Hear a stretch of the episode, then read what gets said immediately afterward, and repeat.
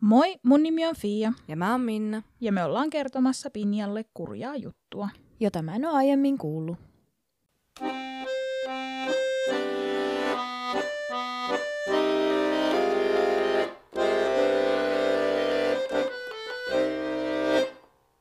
Joo, tämänkertainen kurja juttu tulikin meille toiveena. Ja itse asiassa en ollut tähän ennen perehtynyt. Musta tuntuu, että nimenä tämä Knutby kuulosti jotenkin tutulta, Joo. mutta en, en tiennyt siitä juuri sen enempää. Pinjalla on tänään vähän ääni hävöksissä.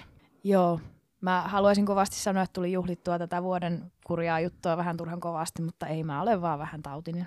Mm. Mutta koittakaa kestää. Mä yritän olla mahdollisimman miellyttävän kuuloinen. Toihan on just tommonen puhelinseksi ääni. No se on kyllä totta. Todennäköisesti ihmiset toivoo, että voisiko Pinja yskiä enemmän, että se jatkossakin kuulostaisi tältä. Mm. Mm. Hmm. Ei tiedä. Ei voi. Mutta toivottavasti se ei ainakaan haittaa. Toivotaan parasta. Öö, lähteenä, tai oikeastaan päälähteenä sanotaan näin, käytin tässä Peter Kempäkin kirjaa Knutbyn murha. Ja sitten Maikkarin ja Ilta-Sanomien artikkeleita käytin myös, mutta se kirja kertoo oikeastaan kaiken. Joo. Mä olen tässä vieressä seurannut tätä tarinaa. Ö, mitä se, mitä se mä... Kasautumista. Niin, mä niin, mietin niinku unfolding, mutta mä en niinku saanut sitä sanaa ulos. Niin. Mutta Fia on tässä tuskaillut tätä nyt jos jonkun viikon jo ennen kuin mä lähdin reissuun. Ja nyt vihdoin sä pääset vierittämään tämän kiven Kyllä. niskastasi. Pääsen pullauttamaan tämän ulos, koska mä luin sen kirjan kolme kertaa. Voi voi. Ja mä en, mä en tiedä, mä en ole normaalisti ihminen, joka lukee putkeen montaa kertaa samaa kirjaa. Mm-hmm. Et esimerkiksi niin kuin Harry Potterit on lukenut kerran. Et en lue niitä niin kuin sataa kertaa. Ni, ja varsinkaan niin kuin viikon sisään kolme kertaa samaa kirjaa. En Mhm. suosittele, varsinkaan jos aiheena on helluntai-seurakunta. ja tähän alkuun haluankin todeta sen, että tulen puhua tosi paljon uskonnosta. Logisesti. Tämä, kultti on kehittynyt tänne helluntai-seurakuntaan. Ja haluan vielä todeta, että helluntai-seurakunta ei ole kultti, Mm. vaan tämä seurakunta muuttui kultiksi. Aivan.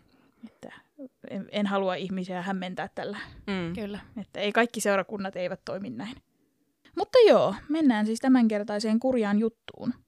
Tammikuun 10. päivänä 2004 Ruotsissa Knutbyn kylässä 30-vuotias Daniel Linde heräsi noin 20 vaille 5 aamuyöllä, kun joku koputti hänen makuhuoneensa oveen. Okei. Okay. Avattuaan oven, häntä ammuttiin päähän ja rintaan. No niin. Oi voi. Vaikka hän haavoittui vakavasti, hän selvisi tästä hengissä. Oho. Ja hän oli jopa itse vielä pystynyt soittamaan poliisin tai niin kuin ambulanssin paikalle. Aika hurjaa. Laukauksiin heränneet naapurit olivat menneet katsomaan tietenkin tilannetta. Ja huomattuaan tilanteen vakavuuden, he olivat menneet herättämään Linden naapurissa asuneen Knutbyn helluntaiseurakunnan pastorin Helge Fosmon. Tultuaan taloon ja kertoakseen mitä oli tapahtunut, he löysivät Fosmon 23-vuotiaan vaimon Aleksandran kuolleena sängystään. Häntä oli ammuttu päähän tämän nukkuessa. Oi voi. Mm. Mm-hmm. Kukahan mahtoi olla syyllinen? Poliisi ei ensin osannut sanoa varmaksi, oliko ampumiset liittyneet toisiinsa Mm. vai ei. Tai he ei niin kuin osanneet sanoa, oliko, onko tämä ollut vain tällainen, mm, koska ne oli naapuritalot. Joo. Ja onko mennyt vahingossa väärään taloon. Tai niin kuin tälleen, että oliko, oliko tarkoitettu tappaa juuri nämä, Niin. vai onko tässä vaan ollut joku Mutta vahinko. Mutta ne on kuitenkin tiennyt, että sama tekijä. Vai? No, o, no siis Knutbun kylä on tosi pieni, mm. Niin se, että siellä kahta ihmistä ammutaan Mm. samassa naapurustossa, niin todennäköisyys on, Joo. että tekijä olisi sama. Mm. Mutta kuuluuko nämä niinku, uhrit yhteen tai Mm. onko näissä mitään yhteyttä, niin sitä he eivät voineet. Niin, vai onko sattunut sekaannus? niin nimen tämä just. Kiitos. Öö, Daniel oli ampumisesta sitten sen verta selvinnyt, että häntä pystyttiin haastattelemaan, ja hän kertoi poliiseille, että kommandopipo päässä oli mies tullut hänen talolle ja ampunut tätä. Mm. Ihan kauheata. Jep. Siis ihan hirveetä nähdä tommonen ja muistaa se. Jep. Ja siis se, että heräät siihen, että joku koputtaa sun makkarin ovea, Joo. eikä niinku ulko-ovea. Jep. Jep. Hyi. Miksi? Miksi se koputti? Mm. Jep. Kohteliaana. No, selvästi. No en, en tiedä. Kauhea. Kato, eipä hän tuu sitten murtosyytteitä. Niin, Kun on se on, saanut luvan tulla sisään. paitsi, että se on tullut jo sinne taloon. Ehkä se vampyyri. Mm, totta. Totta. Ja etuovi oli auki ehkä. Niin. Niin. No poliisit alkoi sitten tutkia tätä ihan saman tien ja palataanpas me ajassa taaksepäin ja käydään läpi, että ketä nämä henkilöt oikeastaan oli. Helge Arnold Fosmo syntyi 27. heinäkuuta 1971 Björnborissa, Kristinehamnissa. Ja tämä sijaitsee siis Värmlannin läänissä ja Värmlannin historiallisessa maakunnassa Keski-Ruotsissa. Mm. Google Mapsin mukaan Tukholma on noin kolmen tunnin päässä, jos autolla kulkee. Fosmon vanhemmat oli kotoisin Norjasta ja hän oli nuorin viidestä sisaruksesta. Perhe ei ollut erityisen uskonnollinen, mutta kun noin kymmenenvuotias Helge liittyi Ruotsin lähetysseuran partioon, niin hän kiinnostui sitten uskonnosta itsekin. Aivan. Ja vähän ennen 12-vuotis syntymäpäiväänsä hän tulikin uskoon. Hän kävi lukion Kristinehamnissa, jossa hän toimi myös vapaaehtoisena kristillisessä nuorisokeskuksessa, eli vähän niin kuin tämmöinen Suomessa näitä nuorisokahviloita, Niin, joo. vapaa-ajan paikka. Niin siellä oli vapaaehtoisena. Vuonna 1989, kun Helge oli 17-vuotias, hän liittyi Kristinehamnin se helluntai-seurakuntaan ja tapasi siellä Helene Johanssonin, ja he alkoivatkin seurustelemaan ja avioituivat myöhemmin vuonna 1994. Lukion jälkeen Helge opiskeli luonnontieteiden opettajaksi ja työskenteli myös opettajana valmistumisensa jälkeen muutaman vuoden. Keväällä 93 hän liittyi Jaspikseen, eli tämmöiseen pienempään uskonnolliseen ryhmään, mikä toimi Kristinehamnissa. Mutta vain muutaman kuukauden kuluttua hän sitten palasi takaisin helluntai-piireihin, ja hänestä tuli pian nuorisopastori. Okei. Okay. Ja no, tästä voikin päätellä, että hän oli tosi aktiivinen ö, seurakuntajäsen Mm. ja järjesti mielellään tällaisia tapahtumia ja hän kirjoitti kristilliseen, kristillisiin lehtiin ja että hän oli niin kuin, tosi aktiivinen tässä uskontyössään. Hän oli myös rohkea arvostelemaan seurakunnan vanhoillisia piirteitä Mm. ja hänellä oli niin kuin, jatkuva, öm, jatkuva halu kehittää sekä omaa uskoa että sitä seurakuntaa. Niin. Mm. Tähän mennessä kuulostaa vielä ihan hyvältä. Kyllä. Oosa-Maria, omaa sukua Jakobson, syntyi 26. lokakuuta 1965 Örebronissa ja hän oli toiseksi vanhin neljästä siskoksesta. Hänen isänsä oli maanviljelijä ja Oosan lapsuus oli ilmeisen rikkinäinen. Hänen vanhempansa erosivat, kun hän oli aika nuori ja hänellä oli hyvin etäinen suhde äitiinsä.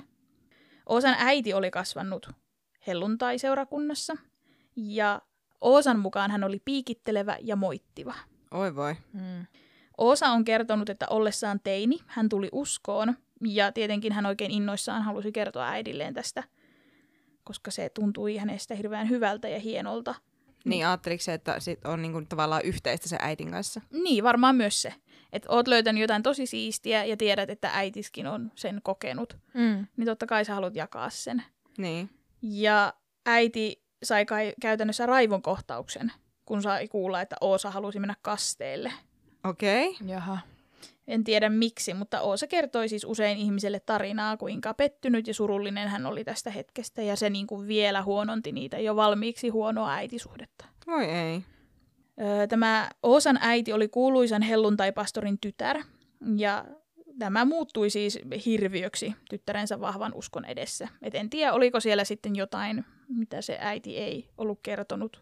En tiedä, että miksi se ei halunnut, että oma tytär seuraa Niin. jalanjäljissä Niin. outoa. Mutta no, äiti oli vihainen ja pettynyt tähän Oosan uskoon tulemiseen. Ja häntä provosoi hirveästi se, kuinka niin kuin halukas seurakuntatyöhön Oosa oli. Onpa outoa. On Joo. munkin mielestä. Ja mua hämmentää, että sitä ei missään kohtaa avata. Niin. Mm. Mutta ei se äiti varmaan koskaan avannut. Niin. Niin, mutta myöskin, että jos hän on yhä uskossa, niin tavallaan, että mitä, mitä siellä on voinut tapahtua, että hän yhä ajattelee, että tämä on hyvä asia, mm. mutta minun tyttö, tytölleni tämä ei ole hyvä asia. Että ei ole kääntänyt selkää kokonaan. Vai onko se, että se on kateellinen sille tytölle? Niin, no sekin. Mutta sitten... Tämä on nyt taas ihan Tämä on täyttä, koska tämä on täyttä, koska ei ole mitään niin kuin, Mm. syy, niin kuin Mm. kukaan ei ole kertonut, pelkkää spekulaatiota on vain tarjolla. Mutta kun tarina etenee, niin Oosa ei ole ehkä ihan sitä, mitä se suustaan päästää. tämmöinen spoiler alert, Aivan. niin mä myös oon alkanut epäilemään, että noinkohan. Okei. Ja siis se on, se on vaan niin kuin, niin kuin, että koska musta on vaan niin ihmeellistä, mm. että jos se äiti oli edelleen uskossa, Niin, Kyllä. kyllä. niin minkä takia se ei haluaisi lapselleen samaa. Niinpä. Että niin kuin esimerkiksi meidän äiti, niin sillä on kokemus hyvin vanhoillishelluntalaisesta tädistä, joka oli tosi ankara. Se just mulle viikonloppuna selitti, kuinka kun täti tuli käymään, niin piti piilottaa pelikortit ja radiosta sai kuunnella vaan uutisia ja, Mm. ja tälle, että se täti oli tosi pelottava. Joo. Niin hän ajattelee kaikista uskovaisista niin. niin. Hänellä on jäänyt siitä lapsuudesta semmoiset, että Mhm. kun kaikki pelkäs, kun täti tuli kylään. Niinpä. Niinpä. Niin sen mä niin kuin ymmärtäisin. Mutta meidän äiti ei ole uskossa. Niin. niin kuin, Niin. en tiedä. Hämmentävää. Niinpä. Mutta joo, tästä varmaan siis käy ilmi se, kuinka monimutkainen äitisuhde Oosalla oli.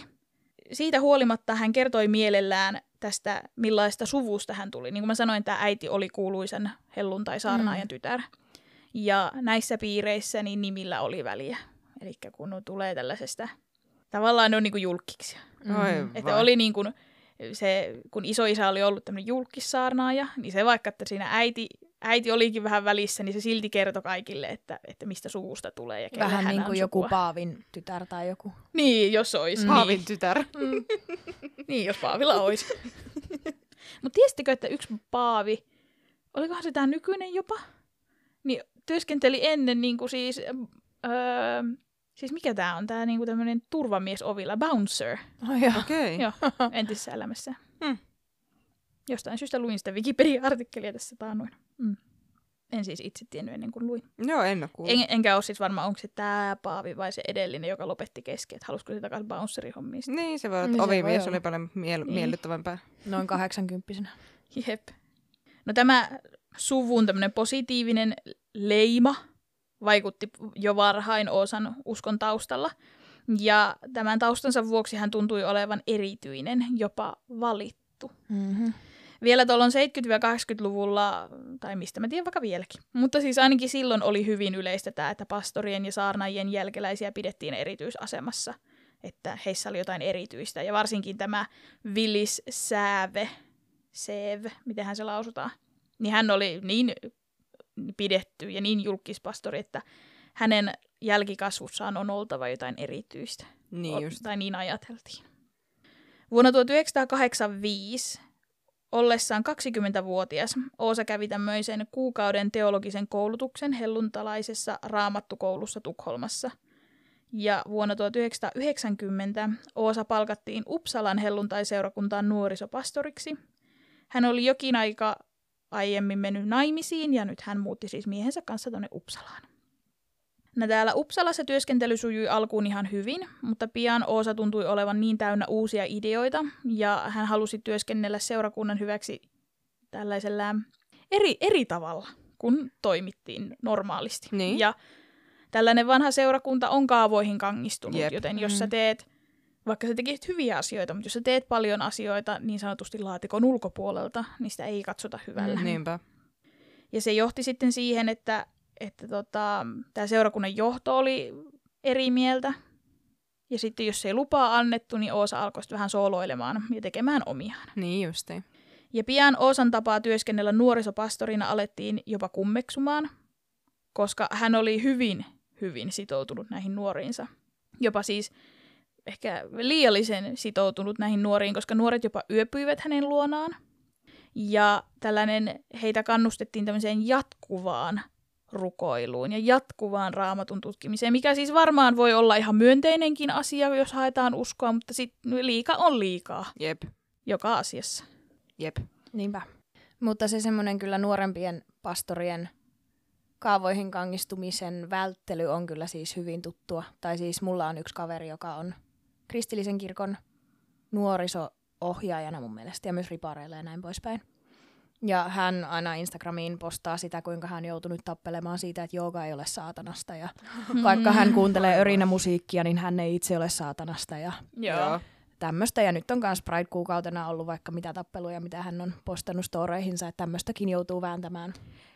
Joo, ja siis musta on aivan ihanaa, että, että ihmiset tuo uskontoa niin kuin nykyaikaan. Mm. Mulla, mulla on myös yksi kaveri, joka työskenteli kanttorina niin hän soitti Star Wars-tunnareita. Ai niin, tää oli tää, mä olin isosana, tää kanttori oli mun riparilla töissä mikä on tosi eeppistä. sattumalta.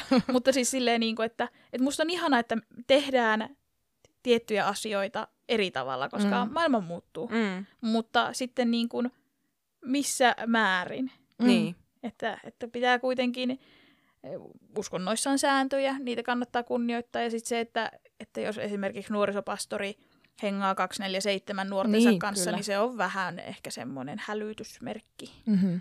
Niin, tai siis niinku just, että se on harmillista, että se on hälyttävää. Niin, mutta kun mun mielestä kenenkään auktoriteetti aikuisen ei pitäisi hengata Ei. vieraan lapsen Mm. kanssa niin, Niin. kauan. Ei, nimenomaan. Mutta sen, sen takia se onkin jotenkin, se on harmillista, että se on hälyttävää. Niin, kyllä. Koska se, siitä tulee heti semmoinen niin kuin Mm. sas. Jep. Epäilyttävää. Niin. No, mutta niin kuin tuossa jo puhuttiin siitä, että uskonnot on kaavoihin kangistuneita, niin varsinkin helluntai-seurakunta mm. oli Mm. äärimmäisen kaavoihin kangistunutta.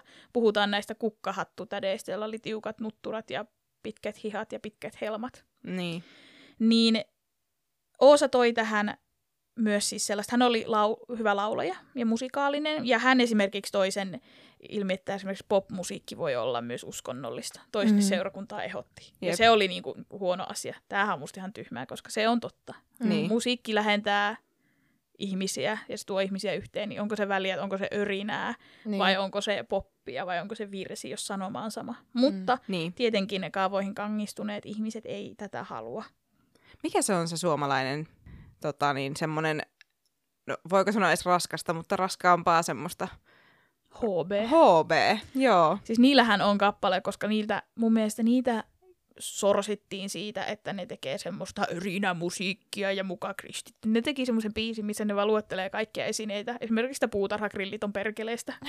koska niinku, että, että jos sä haluat, niin sä saat kaikesta. Niin, Niin se oli sen biisin idea, niin musta se on ihana, se on mun päässä aina välillä. Mä se puutarhagrillit on perkeleestä. Niinpä, Niinpä. Mutta ku, kuunnelkaa HB, se oli ihan hauska bändi. niinpä. Jos haluaa kristillistä rockia kuunnella. Niin nimenomaan, jos, jos, jos etsii tätä genreä, niin... Niin. Mutta jos, jos tietysti on kuunnellut genreä, niin varmaan tietää jo HBstä No kyllä, oli aina Tampereen ristirokissa. nimenomaan. No joo, mutta siis tämä Oosan tämmöinen avarakatseisuus ja erilainen lähestymistapa asioihin johti siihen, että, että hän joutui seurakunnan johdon epäsuosioon ja itse hän tietenkin koki arvostelun vaan paholaisen yrityksenä mustamaalata häntä, Mm-hmm. että Oosa ei ymmärtänyt sitä, että miksi hänen toimia vastustetaan. Ja Oosan ympärille syntyi konflikteja uudelleen ja uudelleen. Häntä luonnehdittiin rajoja ylittäväksi ja liialliseksi, mitä tuli kaikkeen. Mm-hmm. Siis. Eli siis eh, hän veti, Vähän yli. Aina, vähän kaikessa yli. Joo. Oosa tapasi nuorisotyössään Patrick Valdaun. Patrick oli nuori, vain 15-vuotias, ja Oosa häntä 10 vuotta vanhempi, kun he tapasivat. Oosahan siis oli naimisissa tässä kohtaa, ja ikäerosta ja elämäntilanteen erilaisuudesta huolimatta Oosan ja Patrikin välille syntyi nopeasti läheinen ystävyys. Oosan ja tämän miehen avioliitto natisi jo liitoksistaan, sillä mies ei ymmärtänyt, miksi seurakuntatyö vei niin paljon aikaa. Niin kuin sanoin, Oosa oli koko ajan niiden nuorten kanssa, mm. Mm. niin eihän se silloin ole kotona. Ei se ole koskaan miehensä kanssa.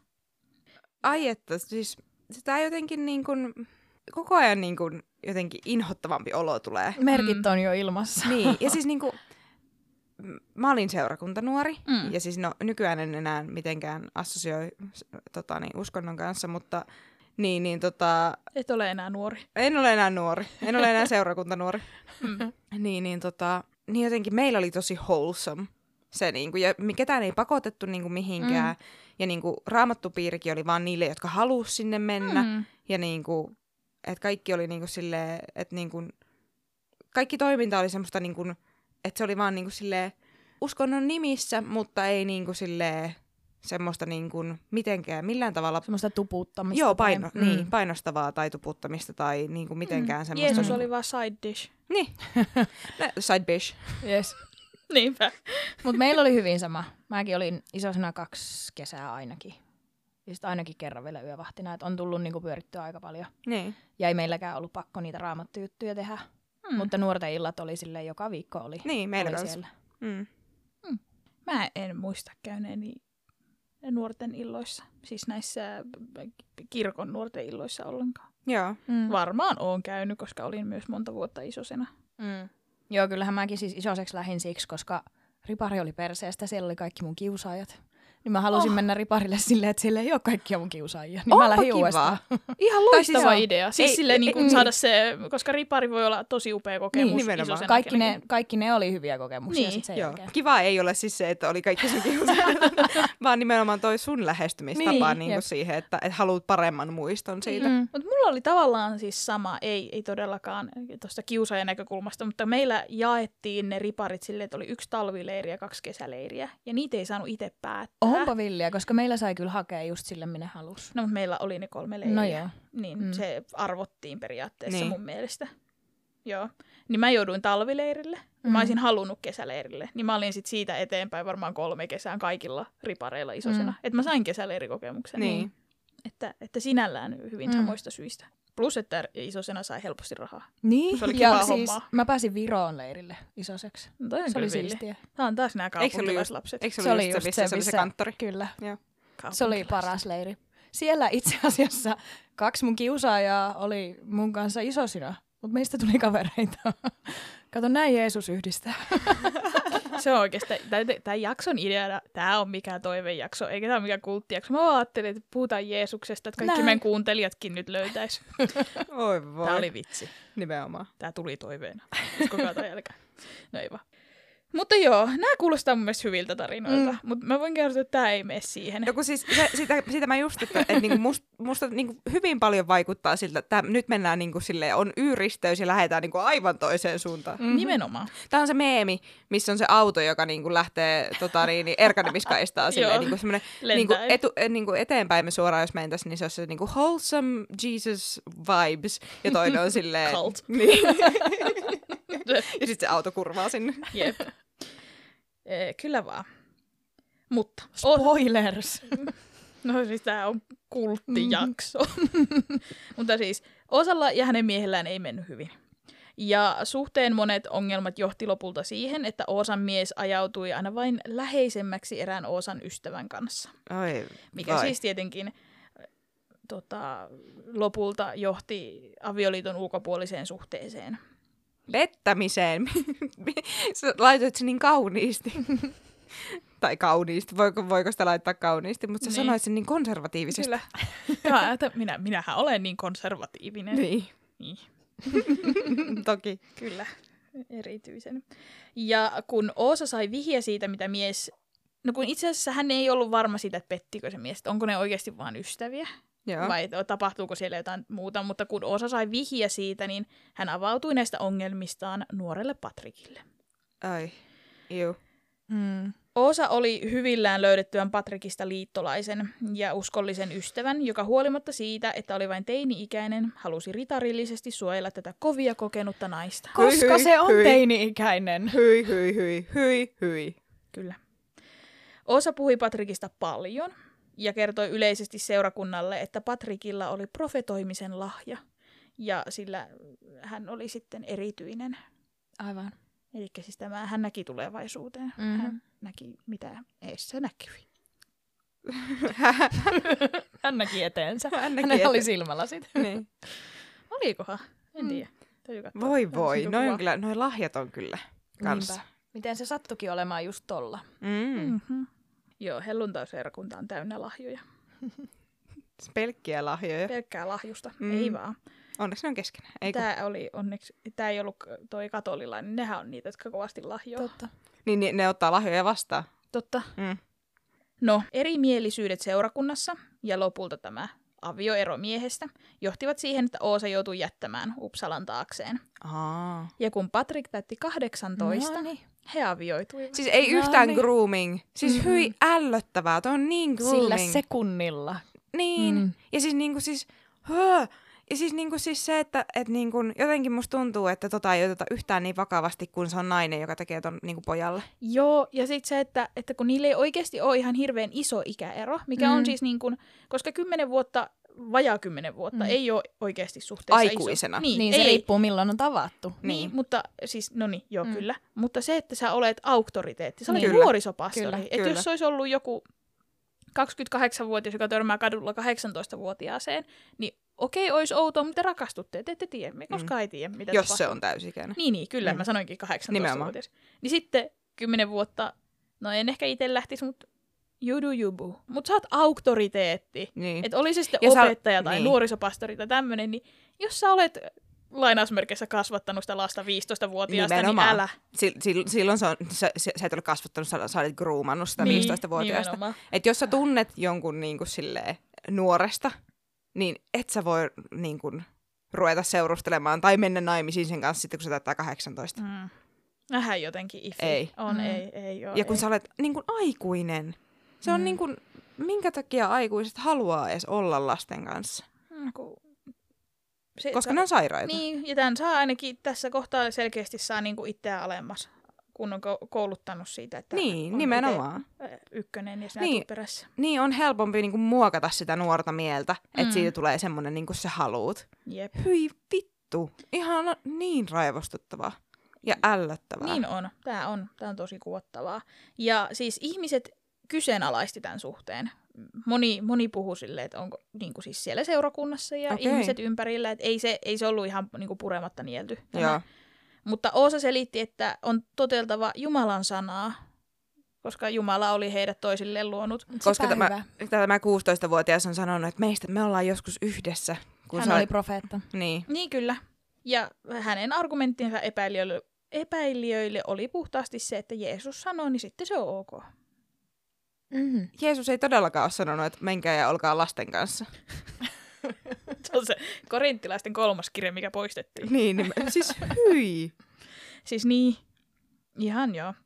No, Knutbyn pienessä kylässä ja sen pienessä seurakunnassa oli joskus profetoitu, että Knutbyn seurakunta tulee laajenemaan maailmanlaajuiseksi ja joku tulisi johtamaan seurakuntaan ja tekemään sinne suuria asioita. Kun Oosa saapui Knutbyhyn, jossa Patrikin vanhemmat asuivat, No, he tiesivät heti, että rukouksiin oli vastattu. Mm-hmm. Ev. Ja Knutby tuntui myös puhtaalta alulta Oosalle. Siellä hän sai rentoutua ja olla oma itsensä ja siellä ei ollut vanhempi seurakuntaväki sanomassa, että ei näin. Niin ja kun ne on jo naimisissa, niin kukaan ei kyseenalaista sitä niiden suhdetta. Jep, Mm-hmm. Kun ne ei ole nähnyt sitä, mitä siinä on tapahtunut ennen. jep. Tämä on niin sairasta. Mm. Mä oon vaan niin järkyttynyt. Niin, kyllä. Ja tämä on vasta alku. Niin. Oh. No Knut, Knutby on siis vain nelisen kilometrin päässä Uppsalasta. Ja tämä on siis hyvin pieni kylä siinä Uppsalan kupeessa. Varmaan kuuluu nykyään Uppsalaan. Ja siellä... Voi olettaa. Aika varma. Ja se oli tämmöinen tiivis yhteisö, joka oli käytännössä täysin rakentunut seurakunnan ympärille. Siellä oli semmoinen harmoninen yhteisö, jossa ihmiset olivat toisilleen avuksi ja läsnä. Siis hirveän hyvä idea. Niin kuin, että pieni, pieni kylän pahanen ja kaikki tuntee toisensa ja on Mm. silleen kivaa. niin. Kuulostaa hyvältä. Paitsi jos sä haluaa olla osa sitä Niin. uskontoa, niin ai vittu mikä helvetti. Mm. Näinpä. Kuitenkin pikkuhiljaa seurakuntaan kuuluvuus alkoi hallita kylää ja alkoi ilmaantua semmoisia niin sanotusti kulttimaisia piirteitä. Niin sanotusti. Esimerkiksi Knutbyn murhakirjan kirjoittanut Peter Gemback kertoi, kuinka hän ei ollut erityisen kiinnostunut Emma-nimisestä naisesta. Mutta kun seurakunta sanoi, että he ovat luodut toisilleen, he avioituivat. Eikä. Oi voi. Ja siis myöhemmin se Peter puhui siis siinä kirjassa, että ne on siis edelleen sen Emman kanssa naimisissa niin Aivan. monia vuosia myöhemmin, että he, he kyllä siis rakastuivat ja näin, mutta silloin alkuun, kun hän oli nuori ja joku oli vaan silleen, tässä sulle vaimo, niin se oli silleen, hii. Joo, ei Mm. kiitos. Jep. Seurakunnasta myös kehotettiin Peteriä ottamaan Emman sukunimi. Jostain syystä heidän mielestään se oli parempi. Okay. Eli tämä Emma oli siis oma, su- oma sukua Gemback. Ja sitten Peteristäkin tuli Gemback. Aivan. Ja siis seurakunnalla tarkoitan Oosaa, Niin. Mm. joka siis tota, oli saanut nopeasti Knutbyn helluntai-seurakunnan johtajapastorin paikan. Ja hänellä tuntui olevan lusikkansa koko kyläyhteisön sopassa. Iu. Hän meni jopa niin pitkälle, että hän kehotti ihmisiä tiettyihin ammatteihin. Hän kertoi ihmisille, kuinka sisustaa heidän talonsa ja tietenkin, kenen kanssa he menisivät naimisiin. Siis hän olisi tarvinnut Simsin. Jep, Jos hänellä olisi ollut Simsi, niin varmaan mitään näistä ei olisi tapahtunut. totta. Ei ollut vielä 90-luvulla. Niin, Se tuli 90-luvulla. tuli 90-luvulla, Ah, mutta, okei. mutta ehkä hänellä ei ollut tietokonetta. Mm. Kun sehän on saatanasta. Totta, perkeleestä. Sieltä. Ei vaan siis te- te- televisio on. Aa, aivan. Tietokone oli se loophole. Jep. YouTube-videot on ihan fine. Ja siis mä en ole ihan varma, että, että onko ne vaan noin Jehovat. Ei kun lestadiolaiset. Jotkut ajattelee, että se TV Mm. mm. ei ole hyvä. Mutta onhan niitä aika montakin lahkoa, Varmaan lahkoa jotka sitä ajattelee. Mutta siis niin kun, ihan siis silleen, niin kun, että eikö sulla vittu omaa elämää? Ei. Kun pitää niin kuin kaikkien muiden tekemisiin niin kuin puuttua. Mm. Ja kato, on hirveästi aikaa käsissä. Ja tietää paremmin. Mulla on niin paljon aikaa, kun mä olen kirkon pää, tai siis niin kuin tämän seurakunnan pää. Mm. Ja siis power trip. Sä pystyt tekemään tai määräämään Niin. ihmisiä tekemään ihan mitä vaan. Tosin tuo ihminen nyt vaikuttaa siltä, että se on ollut power tripillä niin kauan, kun se on niitä nuoria ruvennut. Niin. Mm. Niin kuin, Niinpä. niin mitä, mitä kaikkea se on tehnyt, tehnyt niille nuorille jo silloin, niin kuin, silloin ennen kuin se pääsi tonne. Mm. Mm. No, Helge, eli tämä, kenestä mehän alkuun puhuttiin, oli jossain kohtaan tutustunut Oosaan ja oli tämän Petterinkin, siis tämän kirjan kirjoittajan kanssa samassa raamattokoulussa jonkin aikaa. Joten oli luonnollista, että hänkin siirtyi vaimonsa Helenan ja heidän kahden lapsensa kanssa Knutpyyhyn asumaan. Mm. Ja kolmas lapsi heille syntyikin täällä Knutpyyssä sitten. Ja Helge löysi paikkansa seurakunnan huipulta Oosan oikeana kätenä. Ja heistä tulikin tämmöinen erottamaton aisapari. Koska Helgehän oli kanssa omassa seurakunnassaan halunnut kehittää sitä ja, ja muuttaa niitä vanhoja tapoja pois. Niin tavallaan nytten, kun Oosa ajatteli ihan samalla tavalla, hän halusi tehdä asiat, miten Oosa halusi tehdä. Niin. Niin Helge näki sen silleen, että hei, me voidaan tehdä tästä seurakunnasta meidän näköinen. Mm. Oh. Hyi. Sekä Helena, eli tämä Helgen vaimo, että Patrick, Oosan mies, huomasivat, kuinka heidän puolisonsa eivät enää olleet juuri kotona ollenkaan. Että seurakunta työ veti taas tämän pastori kaksikon lähinnä olevan kahdestaan tai seurakuntatyössä. Koska Jeesus sanoi niin. Niin. Voi kuule, Jeesus sanoo kaiken näköistä tässä jaksossa. Oi, voi. Siis se on niinku mun mielestä ihan raivostuttavaa, miten niinku uskontoa käytetään niinku tekosyynä Mm. sille, että toimitaan huonosti. Jep. Se on, siis, ja siis niinku, vielä niinku just siis tehdään tommosia ihan kauheita asioita. Ja sitten ollaan Mm. silleen, no koska minä niinku, minulle on puhunut joku Mm. niinku, pyhä henki. Jep. Se on kova poika puhumaan. Mm-hmm. Oosan ympärille alkoi syntyä melkoinen henkilökultti, jopa niin valtava, ettei seurakuntalaiset uskaltaneet tulla puhumaan hänelle itselleen. Myös Oosa ei ottanut kritiikkiä vastaan, tai mitään kyseenalaistamista, jos totta puhutaan. Että ei tarvinnut olla kritiikkiä, piti vain esittää vastakysymys ja Mm-hmm. sieltä sai heti topakan vastauksen. Ja hän oli taitava tavallaan niin kuin kääntämään kaikki kyseenalaistajat aiheet sitä kysyjää kohtaan. Että esimerkiksi se sanoi, että, että, että herätkää joka aamu kello kuusi. Ja Mm. sitten ne on silleen, että no miksi kuuelta? Sitten se Oosa vastasi, että kyseenalaistatko sinä, mitä Jumala minulle sanoo? Ja Ugh. sitten tietenkin nämä herkät uskovaiset on silleen, että ei, en minä tietenkään Jumalaa kyseenalaista. Herra, herätään kuuelta. Tämä oli nyt tosi karkas mm. esimerkki, enkä tiedä käskikö se niiden herätä kuuelta, mutta että hän käänti niinku- kaiken kysyjää Joo. vastaan Joo. manipuloimalla sitä heidän uskontoa. Joo, Mm. kunnon gaslighter. Kyllä. Jep. Ja siis niin kun, just siis, niin kuin, niin kuin Pinja sanoi, että power tripillä, että niin kun, et uskookohan ne oikeasti edes itse mihinkään. Että vaan ne näkee niin kun ne uskovat, jotka niin kun itse asiassa uskoo siihen Mm. niin asiaan, niin ne näkee ne niin kun haavoittuvaisina, joille voi niin kun sanoa mitä vaan sen niin kun, niiden uskonnon ns-nimissä. Jep. Mm.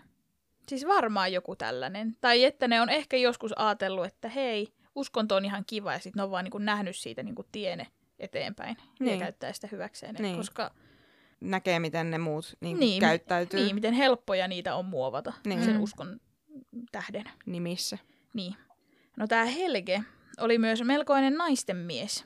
Ja hän, hän ei ollut siis sillä tavalla naisten mies, että hän olisi ollut mitenkään erityisen komea tai semmoinen, niin kuin, että naiset lakois hänen eteensä. Vaan hän oli hyvä puhumaan ja hän näki vaivaa saadakseen naisen huomion. Ja niin kuin hän osoitti paljon huomiota ja hän tuli lähelle ja hän oli läsnä. Ja Love hän, bomber. Joo. Ja hän oli helposti lähestyttävä. Hän oli hyvä ja karismaattinen siinä niin kuin saarnaamistyössään. Mm. Niin se myös veti ihmisiä puoleensa. Hänellä kuitenkin tuntui olevan vaikeuksia vetää rajaa niin sanotun sopivan ja sopimattoman välille. Ja hän puhui naisille usein esimerkiksi erottiseen sävyyn. Ja sitten arvosteli niitä miehiä, jotka vähän kyseenalaisti, että puhutko sä mun vaimolle noin. On se kumma, kun Jeesus ei sitä kertonut, että miten pitäisi puhua. No ehkä se on löytänyt jonkun loopholein raamatusta, voi Mm. kuule. Mutta siis niin kun kaksi, kaksi tuommoista ihan järkyttävää manipulaattoria. Jep, ja on eri löy- tavalla. Niin, nimenomaan on löytäneet niin kuin toisensa, niin tämä on niin semmoinen resepti semmoiselle sopalle, että huhhuh. Jep. Mhm. No, Osa oli aina ollut heikkona teologiaan, vaikka hän ei itse sitä niin ymmärtänyt. Ja Helgestä hän löysi henkilön, jolla oli aina vastaus raamatusta valmiina. Näiden kahden pastorin roolijako meni kutakuinkin niin, että Oosa kertoi, mitä hän ajatteli ja halusi. Ja sen jälkeen Helge puki sen raamatulliseen asuun. Eli toisin sanoen Oosa sanoi, että minä haluan määrätä näitä kaikkia ihmisiä ja pompottaa niitä ympäriinsä. Ja sitten Helge etti jonkun raamatun kohan ja sanoi, että joo, joo, no tässä sanotaankin, että näin. Just Ja toi näin. niin kuin raamatun käyttämisessä on Kyllä. niin kuin kaikista raivostuttavinta. Et Jep. niin kuin pedataan jotain niin kuin sille, koska se- on niin iso kirja ja siellä on paljon kaiken näköistä mm-hmm. ihan Mhm. todella kyseenalaistettavaa. Mm-hmm. Niin, niin tota, Kaivetaan sieltä ne itselle sopivat. nimenomaan ja käytetään niitä niin kuin sitten hyväksi. Kyllä. Ihan hirveetä. Niinpä. Ja yhdessä heistä tuli aika voittamaton pari, niin kuin sanoit tuossa, että kaksi hyvin eri tavalla manipuloivaa ihmistä. Niin siinä on aika hyvä koktaili. No tietenkin tämmöiseen tiiviiseen yhteisöön kuuluu semmoinen sopiva aivopesu ja pelottelu tietenkin myös. Niin. Kerrottiin, että Knutbyyssä usko on vahvempaa kuin muualla. Aha. Ja he, heidän uskonsa loistaa kirkkaammin kuin muiden, että pidettiin heitä niin kuin, ne pastorit antoi seurakuntalaisten ymmärtää, että he on tosi spesiaaleja. Okei. Okay. Ja kuitenkin opetuksissa puhuttiin paljon myös paholaisesta ja demoneista, niin kuin asiaan kuuluu, kuinka esimerkiksi paholainen metsästää ihmisiä eri tavoin ja on valmiina myrkyttämään ihmiset epäpyhillä ajatuksilla. Eli tämmöinen rakastavan Jeesuksen oppi alkoi muuttua enemmän siihen, että vaan pelotellaan ja kontrolloidaan. Mm. Ugh. Helluntailiikkeessä usein uskotaan siihen, että usko on se, joka vapauttaa sut synneistä.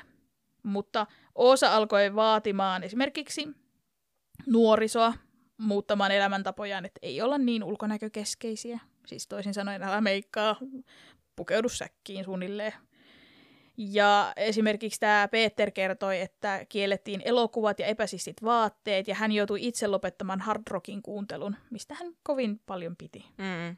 Mikä on siis silleen ironista, koska kun Osa meni sinne Uppsalaan, niin hän halusi tuoda sen esimerkiksi vähän rennomman musiikin Mm. sinne seurakuntaan. Niin. Mutta nyt hän kun itse johtaa siellä Knutbyyssä seurakuntaa, niin nyt ei saa tehdä enää mitään. Niin, mutta se on helpompaa niin kun pitää niitä ihmisiä peukalon alla, kun tota, niin, niin, kieltää niiltä kaiken kiva. Näinpä. Jep. Osa alkoi myös viemään opetuksiaan vähän tällaiselle henkilökohtaiselle tasolle. Hän röyhkeästi sanoi ihmisille suoraan, jos heissä oli hänen mielestään jokin pielessä. Ja puki sen niin kuin siis raamatulliseen sävyyn. Vaikka mm. esimerkiksi, että, että jos joku ihminen ei jaksanut sinä päivänä hymyillä, niin se sanoi silleen, että hymyile niin Juma, että jos et sä hymyile, niin Jumala ei hymyile, hymyile sulle. Et niin kuin kaikesta, kaikesta sai aina sen uskonnon vedettyä siihen mukaan. Ja hän niin kuin yksitellen alkoi muovaamaan ihmisiä, ja kun ihmiset kyseenalaisti, niin sitten hän heti oli silleen, että luulet sä, että mä oon väärässä. Ja koska ihmiset pelkäs häntä, Niin. Mm. niin sitten ihmiset totteli. Ihmisiä myös alettiin eristämään tai sulkemaan seurakunnan ulkopuolelle, jos joku teki väärin. Hajoita ja hallitse. Joo. Ja koska Mhm. tämä oli oikeasti yksi pieni kylä, ja todennäköisesti sun koko perhe asuu siellä, Mm-hmm. todennäköisesti sun koko perhe kuuluu tähän seurakuntaan, ja jos sut yksin Niinpä. jätetään ulkopuolelle, niin sä oot oikeasti yksin. Että niinku, tämä ei ole semmoinen, että sä voit vaan niinku ottaa ja lähteä. Niinpä. Ja varmaan joku tekikin niin, mutta Mm. että se ei ollut helppoa. Ja se oli tosi kamala rangaistus, tämä niinku ulkopuolelle sysääminen. Esimerkiksi y, ihminen saatettiin sulkea pois vain hartauksista. Saatettiin sanoa, että tolle ihmiselle ei saa puhua ollenkaan kylällä. Joo. Tai niin kuin, mm, laitettiin puhtaasti häpeänurkkaan. Mm. Että kaikkia tällaisia eristämistä. Tuommoinen perinteinen kulttitekniikka. Kyllä. Öö, esimerkiksi eräs nainen eristettiin vuodeksi, koska hänen lapsensa oli saanut läksytyksen seurakunnasta. Eli toisin sanoen jokainenkin pieni väärä liike tai kyseenalaistus saattoi johtaa tämmöiseen aivan turhaan eristämiseen. Mitä ihmettä? Ei koskaan tavallaan tiennyt, milloin sä teit väärin. Niin. Sun ei tarvinnut itse tehdä väärin. Sun lapsi oli, teki tunnilla jotain väärin. Mm. Ja tadaa. Ihan hirveetä. No Oosan opetuksiin kuului tietenkin rakkaus, koska sehän on Aivan. uskonnossa isossa roolissa. Mutta Joo. hän saarnasi myös paljon tämmöistä toksisesta rakkaudesta. Jumala siis toki oli rakkaus, mutta hän, Jumala oli myös se, joka voi rangaista ja tuhota. Ja saman logiikan mu- mukaan Oosa sanoi, että hän kyllä rakastaa seurakuntaansa, mutta hän saattoi rangaista ja tuhota sen, joka ei totellut häntä. Niin, niin. Pitkä syvä hiljaisuus. koska Kyllä. Mitä vittua? Mm. No, niin kuin tuossa alussa puhuin siitä, että Oosalla oli jo sieltä se seurakunta, tai niin kuin se hänen sukuhistoriansa puolesta hän oli vähän erityisasemassa, niin hän alkoi olla, myös moni seurakuntalainen ajatteli, että hän on valittu. En tiedä miksi tässä kohtaa, mutta ehkä, no joo. Mutta siis on melkein helpompi mennä sit siihen, niin että jos, jos sun elämää hallitsee joku noin täydellisesti, niin on melkein helpompi mennä siihen, sille, että tämä on tarkoitettu. Niin Kyllä. Näin kuuluu tapahtua, et koska sun aivot ei anna sun mennä sinne, että tämä ei ole ok. Mm. Niin, ja koska ei ole ulospääsyä. Niin, ne Niin suo- sit- niin se pää niinku suojelee siltä. Niin, niinpä. Kesällä 1999 Helge alkoi kertoa lähitiimille, että hän oli saanut, saanut näyn Oosasta. Ja Helgi kertoi, että Oosa oli erityinen mielitietty. Ja Oosa ei ollut kuka tahansa ihminen, eikä häntä saanut kohdella niin. Hän oli Johannes Kastajan kaltainen henkilö, jolla, jolle Jumalalla oli erityinen tarkoitus. Helge ja Oosa valit, olivatkin suunnitelleet yksityiskohtaisesti niin sanotun rakkauden aktin. Oosa oli ostanut Uppsalan kultasepän liikkeestä sormuksen, jossa oli seitsemän timanttia, ja luku, luku siis symboloi jumalallisuutta ja täydellisyyttä. Helgellä oli palvelijan rooli, ja hän oli ainoana todistajana. No En- kas kummaa. Mites Mhm. noin sattukin?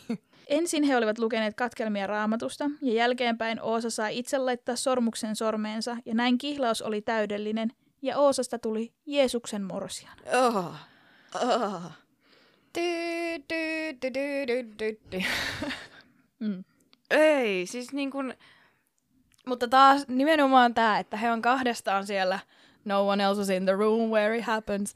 Että niinku, ne voi väittää ihan vittu mitään vaan. Mutta Ja siis, siis- niin. yhdet larppaa niin kuin jotain Jeesuksen vaimoa siellä keskenään. mut siis ihailtavaa tässä on siis se, että koska usein, no on siis, on muitakin naiskulttijohtajia, Mm. mutta useinhan se on mies. Totta. Ja ne on aina silleen, että hei mä olen Jeesus. Totta. Mä olen se uudelleen tullut Jeesus. Mm. Mutta koska kirkko ja sukupuolijakauma, niin pitää olla silleen, että no mä en voi olla se uusi Jeesus, koska Jeesus on raamatun mukaan mies, ainakin niin ne luulee. Niin mikä mu- mä sitten voin olla? Mm. Toiseksi paras vaihtoehto. Mä oon Jeesuksen rouva. Ja on silleen niin kuin, että luovaa. Joo, ja sitten hän, hän menee keskenään siellä silleen, "S- äh, tahdotteko ottaa tahdon? Ja sit hän on Otatko sille- sinä Jeesus, Jumalan poika? Ei sillä Minä- varmaan toista nimeä. Niin, minä, pyhä henki, ei kun. Mm. Ö, tota, niin, niin, haluatko mennä kanssani ja sitten on silleen niin kuin itsekseen silleen, oi että, miten kaunit sormus, sä olet itse käynyt ostamassa sen.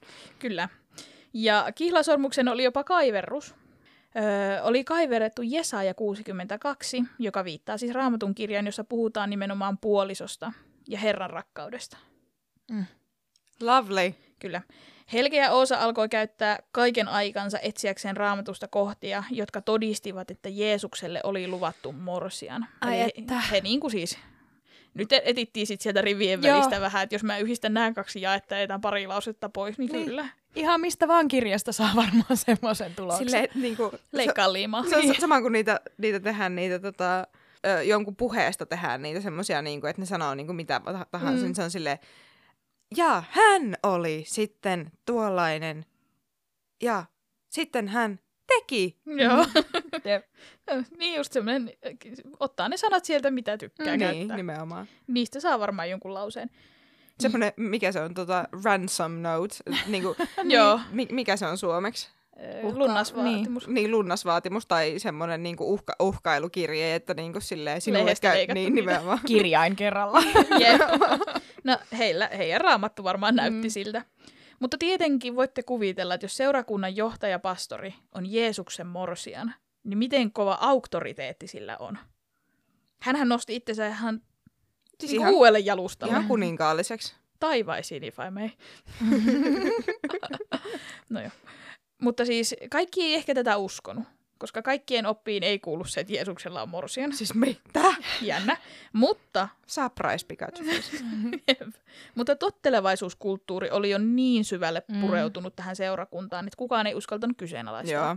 Esimerkiksi Peter, joka on sen kirjan kirjoittanut, niin hän sanoi, että hän ei niinku, ei. Hän siis mi- mi- missä opissa muka tämmöinen on? Niin No siinä, mikä me kirjoitettiin. me annettiin teille se lehtileike. Niin, nimenomaan meidän oma pamfletti? No joo. No niin kuin mä mainitsin jo, Helge oli kova naisten mies. Ja hän ihastui helposti, flirttaili, ja oli luonnollista, että Helenalla oli hyvin suojaton olo heidän avioliitossaan. Mm. Ensinnäkin mies ei koskaan kotona, Mhm. koska se on aina se Oosan kanssa. Ja sitten jos se ei ollut se Oosan kanssa, niin se liehitteli kaikkia muita seurakunnan naisia. Oh. Niin kun nämä Helenan huolet heidän avioliitostaan kantautuivat Oosan korviin, niin Oosa suuttui. Hän ei nähnyt Helgeä, Helgen vaimoa vertaisenaan, vaan pikemminkin Helge, niin Helenaa vaan enemmän semmoista lastenhoitajana. Hän oli siis Helgelle vaan tämmöinen. Että Oosa oli Ah. niin kuin se vertainen, vaikka he eivät, hänhän oli Jeesuksen kanssa ja itse asiassa Patrikinkin kanssa uskokaa. Mutta silti hän niin kuin kimpaantui siitä, että Helena ei tykännyt siitä, että hänen aviomies ei ollut läsnä. Siis kun mä ajattelin, että tässä tulee semmoinen nyt, että se suuttu siitä, että toi mies on ollut niin kuspää. Mutta ei. Ei, kun sille vaimolle, että kun se vaimo ei hyväksy sitä. Että se mies on limannut jostain. Niin, nimenomaan. Ja sitten se pääsee eroon tommosesta. Mhm. Siis, se, siis se Helena ei pääse eroon siitä Mm. miehestä. Ja niin joo, sitten se Patrikki vielä. Mm, se Niin on kun se- vielä mu- mukana. Niin, vielä. nimenomaan se on kaksinnain ja se Niin. tota, Oossa. Niin, niin on, mutta Jeesus on eri juttu. Apparently so. Mm. Jeesus varmaan tykkää. Totta. Niin kuin on se yksi meemi, missä lukee, että Jeesus rakastaa sua, ja sitten se tyyppi on silleen, oh my god, did he tell you that? niin, ehkä se on tämmöinen, mm. Mm. että Je- Jeesuksella on monta rakastettua, niin mm. Se on sille varmaan ihan ok. Niin. No, mutta siis Oosa moitti Helenaa siitä, että miksi et sä ymmärrä, että mies tekee tärkeää seurakuntatyötä. Flirttailemalla, kele, mm. kenellä vaan sattuu kaksi jalkaa olemaan. No kutakuinkin. Ja tässäkin hän käytti sitä klassista manipulointiaan, että, että hän sanoi vaikka, että Jumala ei kato hyvällä, että sä käyttäydyt noin miestäs kohtaan, Mm. tai niin kuin, niin kuin, mitä ikinä haukku Helenaa sillä Jumalan sanan varjolla, ja sitten tietenkin Helena, joka haluaa tehdä parannuksen, niin hänen täytyy sitten mennä pastorin tyköön, ja sitten Oosa lopulta sitten lohduttaa, että ei mitään hätää, että se teki tämmöistä ihan järkyttävää. Hän aiheutti sen pahan olon, että ihminen voi tulla pyytämään häntä, häneltä armahdusta, ikään kuin. Siis ihan järkyttävää toi manipulaatio, mitä mm. niinku, se on onnistunut niinku, tekemään.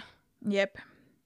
Helge oli myös kaikessa tässä mu- muusta huolimatta niin monisairas. Hänellä oli esimerkiksi diabetes ja paljon selkävaivoja. Hän kertoi, että häntä piinasivat hengelliset taistelut, ja, jotka oli niin pahoja, että hänestä tuli toisinaan ihan petipotilas. Seurakunnassa usein mietittiinkin, että miksi Helge oli niin sairas jatkuvasti, ja hänen puolestaan tietenkin rukoiltiin jatkuvasti, ja Mm. hänen hyvinvoinnistaan huolehdittiin. Mm. Useammankin kerran Helge oli täysin poissa pelistä 40 päivää, ja sitä verrattiin tietenkin siihen, kuinka Jeesus oli erämaassa No 40 tietenkin. päivää. Hän on ollut siellä, ollut jo viikkoja sitten jo terve ja ollut sillä, että ei mun pitää mennä siihen 40. Joo, sille, siellä vi, vielä, vielä kymmenen päivän jäljellä, Joo. että kyllä mä nyt hengaan täällä vielä. Joo. Niinku. Siis kyllä. No moni näki selvästi usean otteeseen, miten huono Helgen vointi oli. Hän oli kalpea, hikoili rajusti ja hänellä oli niinku vaikeuksia kävellä. Hän on ollut sairaalassa käymässä, että niin kuin hän oikeasti sairastanut. Joo. Mutta laajoista tutkimuksista huolimatta hänestä ei löydetty mitään vikaa koskaan. Oiskohan se Jumalan viha? Jos lie. Jälkeenpäin tämä kirjan kirjoittanut Peter sanoi, että hän on itse asiassa vakuuttunut siitä, että koko homma oli pelkkää teatteria. Joo. Mm. Itsestään saa tosi kipeän näköisen, jos haluaa. Niin kyllä. Ja kun tarpeeksi mm. ajattelet, että mulla on huono olo, niin, niin kyllä sulle tulee huono olo. Niin. Että Pinja, lopeta se feikkaaminen. Nyt puhun normaalisti. He, he. 18. joulukuuta 1999. Helena ja Helge sairastuivat vatsatautiin, ja he olivat sängyissään yläkerran makuuhuoneessa. Alakerrassa nuori nainen, joka itse asiassa oli heidän oikeasti lastenhoitajana, ja asuikin osittain siellä, niin touhusi arjen askareissa ja huolehti lapsista ja pyöritti sitä taloa, kun he sairasti. Naisen kertoman mukaan Helene oli tullut aiemmin alas keittiöön ja vaikuttanut tokkuraiselta. Helge pyysi noin yhden aikaan päivällä, että nainen ottaisi lapset ja vei- veisi ne naapuriin. Helgen kertoman mukaan hän meni sänkyyn ja nukahti. Ja kun hän heräsi, hän kuuli, että kylpyhuoneessa vesi lorisi, mutta ovi oli edelleen lukossa. Just. Kun Helene ei vastannut koputteluun, hän mursi oven lukon ja löysi vaimonsa kellumasta ammeesta kasvot alaspäin. Oi voi. Niin oliko se nimi Helene? Joo. Okei, mä saatoin sanoa äsken Helena. No mäkin olen Olen- saattanut sanoa joo. Helena. Olen pahoillani. Kyllä, mutta Helene. Ihan siis hirveetä. Jep. Mistähän se vatsatauti on tullut? Niin, kuulostaa vähän kyllä epäilyttävältä. Jep. Kun hoitohenkilökunta kantoi Heleneä paareilla ambulanssiin, hän oli vielä elossa. Helenen kasvoilla oli happinaamari, kun häntä vietiin. Kuitenkin matkalla sairaalaan ambulanssi oli pysähtynyt ja ensihoitajat yrittivät elvyttää. Mutta hän ikävä kyllä menehtyi. Mm. Poliisin rikostekninen yksikkö tuli tekemään rikospaikkatutkintaa tietenkin, kun on ihminen tälleen tapaturmaisesti kuollut kotona, niin tulivat katsomaan, että mistä kyse. Mm. Ja poliisi ajatteli alkuun, että Helge on syyllinen vaimonsa kuolemaan, mutta jälkeenpäin paljastui, että poliisin alkuvaiheessa, vaikka poliisi alku, alkuvaiheessa epäili murhaa, niin jostain käsittämättömästä syystä he jättivät tutkinnan kokonaan kesken. Ahaa. Ja kun mä just meinasin miettiä, että tämä on niin pieni kylä, että heillä ei ole omaa poliisia. Että se tulee jostain ulkopuolelta. Mm. Mutta onko silti mahdollista... Tota... Jotenkin vaikuttaa siihen poliisin tutkintaan. Niin, kyllä. Jollain, Öö, jollain niin kuin... Mä en usko siihen, tästä ei itse asiassa ole tietoa. Okei. Sitä ei tiedetä, miksi se poliisitutkinta keskeytyi.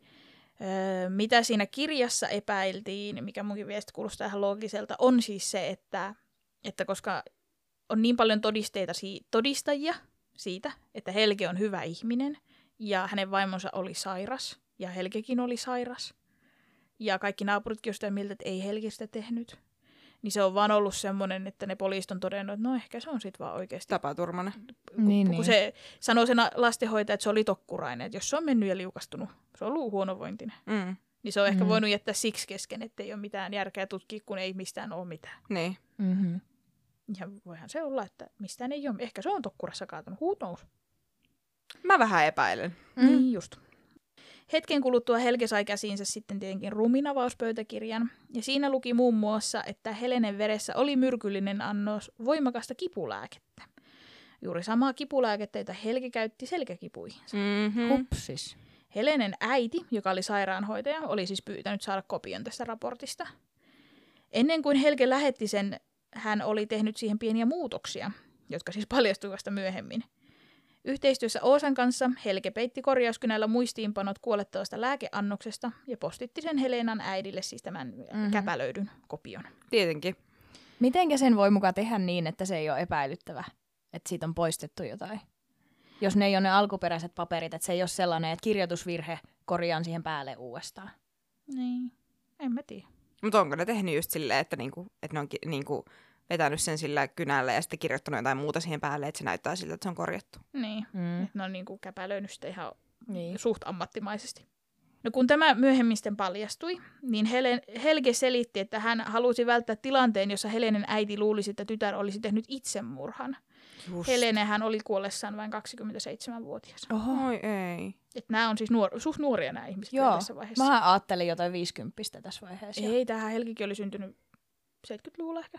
Joo, mä olin jotenkin loikannut jo paljon kauemmaksi. Jep. Joo. Mäkin ajattelin, että mä ajattelin, jatkunut kun- paljon pitempään. Niin, ja koska oli monisairas ja näin, niin mä heti jotenkin loikkasin sinne, että se on vanhempi. Hei, eikö 30 voi olla monisairas? Voi. Voi. Oikein hyvin.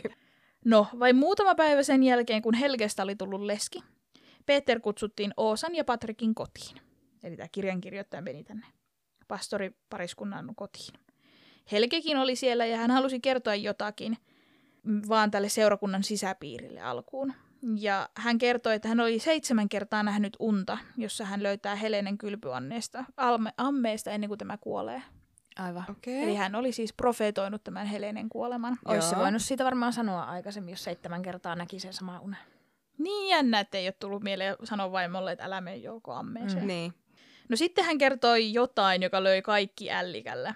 Hän sanoi, että Jumala oli ilmestynyt hänelle ja hänen pitää mennä naimisiin Aleksandran kanssa. Aleksandra oli o- Oosan nuorin sisko. Hyi. Oosa oli silmin nähden pettynyt ja vihainen kuultuaan Helgen sanat. Hänen mielestään siinä ei ollut mitään järkeä, mutta hänen täytyy hyväksyä järjestely, sillä Jumalahan oli niin määrännyt. Siis totta kai. Jumala no. sanoo. Mutta ihan uskomatonta silleen, että, tai no joo, hän, hänkin uskoo, vaikka tietää, että itse vittu valehtelee koko ajan silmät päästä. Ja va- varmasti tämä toinenkin, ja silti vaan on silleen, no mutta Jumala sanoo. Mm. Ok. Niinpä.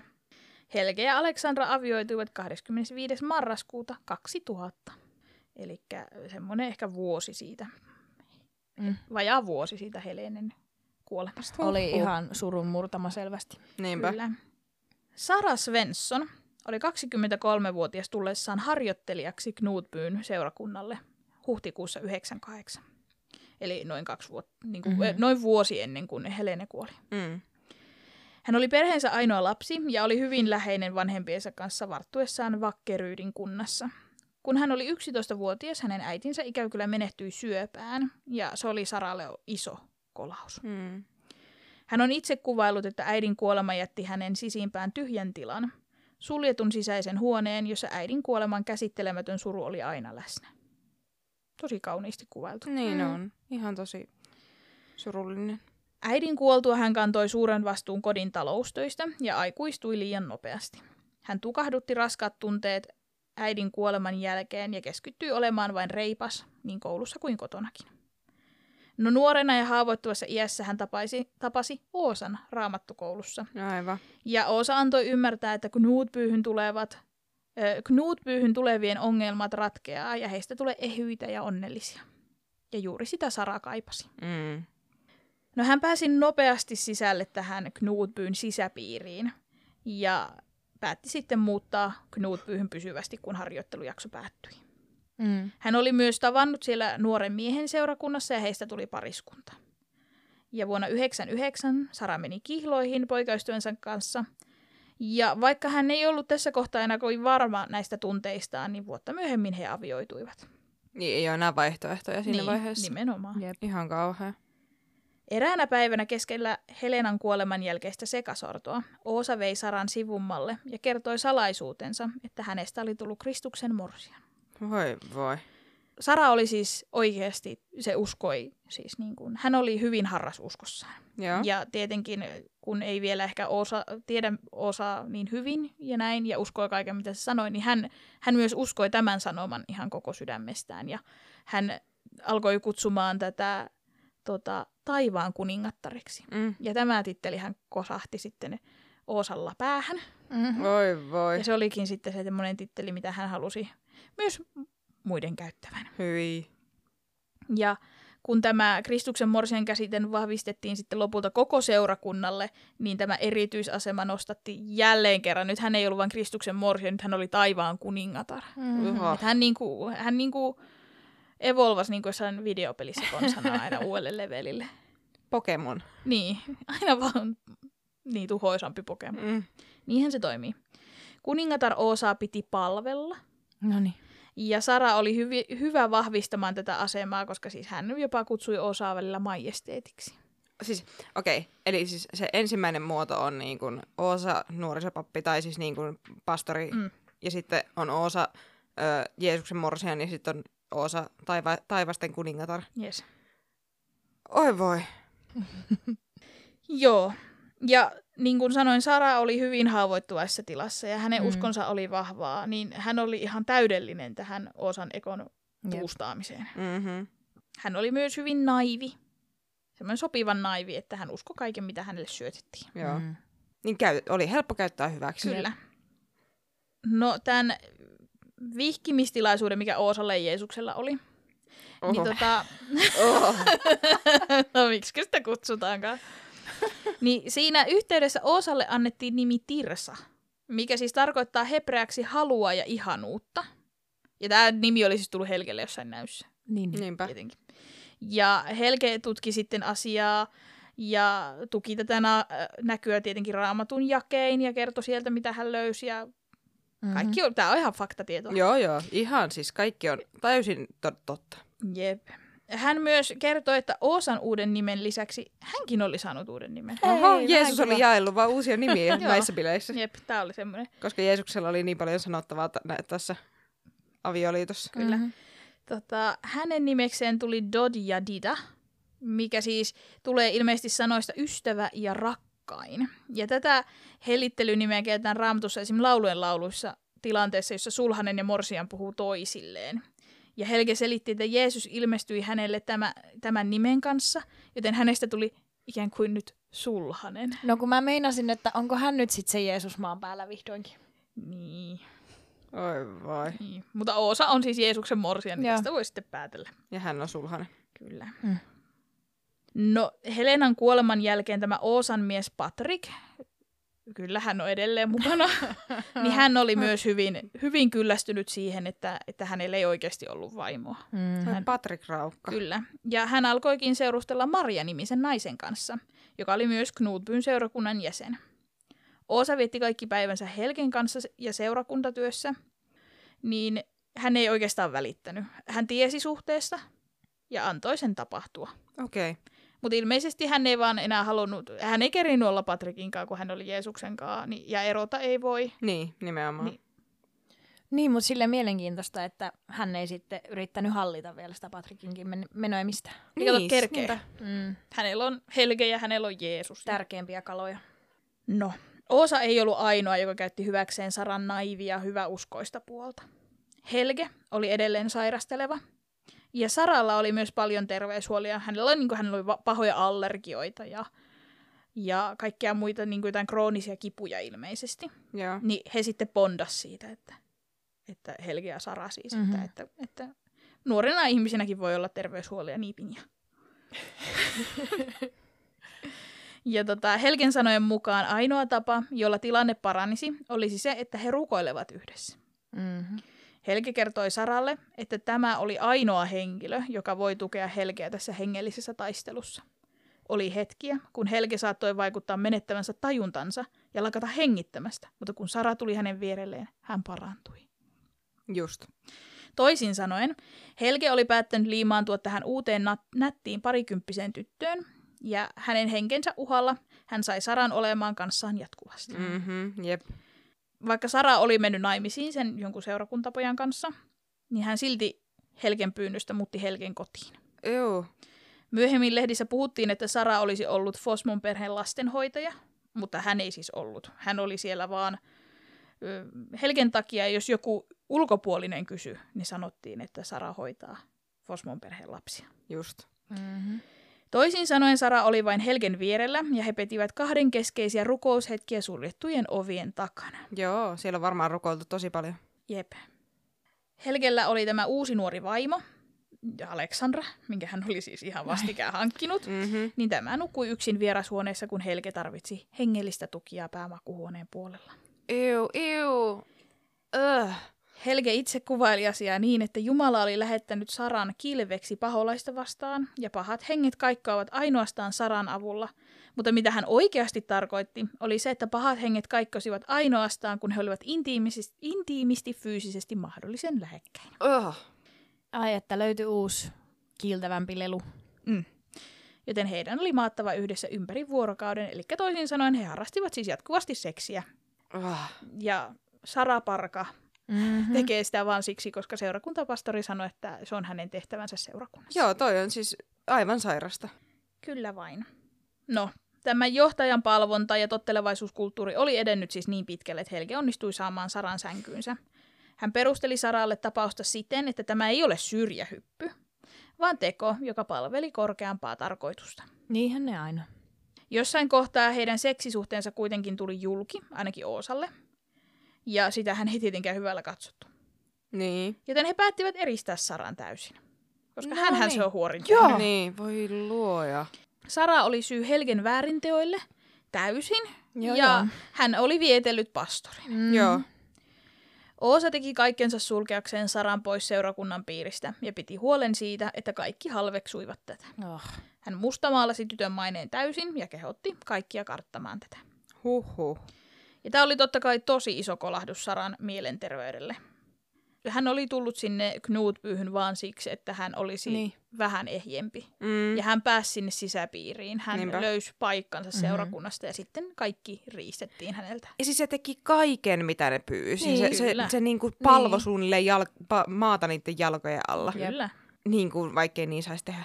Mm. Sitten se, sit se niin kuin, siitä, että toinen pakottaa sen semmoisiin asioihin, mitä se ei halua tehdä, Jep. niin öö, siitä se joutuu sitten niin kuin vaikeuksiin ja sitten se niin kuin eristetään ja sitten silloin on ihan kauhea olla. Niinpä. Ihan sairasta.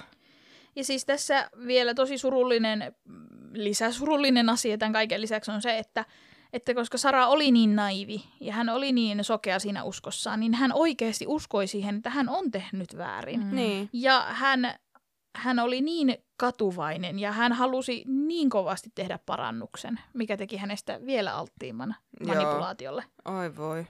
Uskomatonta on myös se, että Helge oli todella naisiin päin kallellaan. En tiedä, miten sanoisin sen. Naisten mies kuulostaa siis niin positiiviselta termiltä mun mielestä jotenkin. Siis semmoinen, mitä naiset haluaa, Mm. mies. Mutta siis hän oli usein jäänyt kiinni seurakuntalaisten, nimenomaan siis naisten kourimisesta. Hän oli häntä Heikki. Kyllä. Ja lähentelystä, siis kaikesta. Seksuaalista häirinnästä. Kyllä. Ja, Ja pahoinpitelystä. Kyllä. Ja siis usein myös niin, että naiset ei siis halunnut sitä. No niin. sitä. Joo.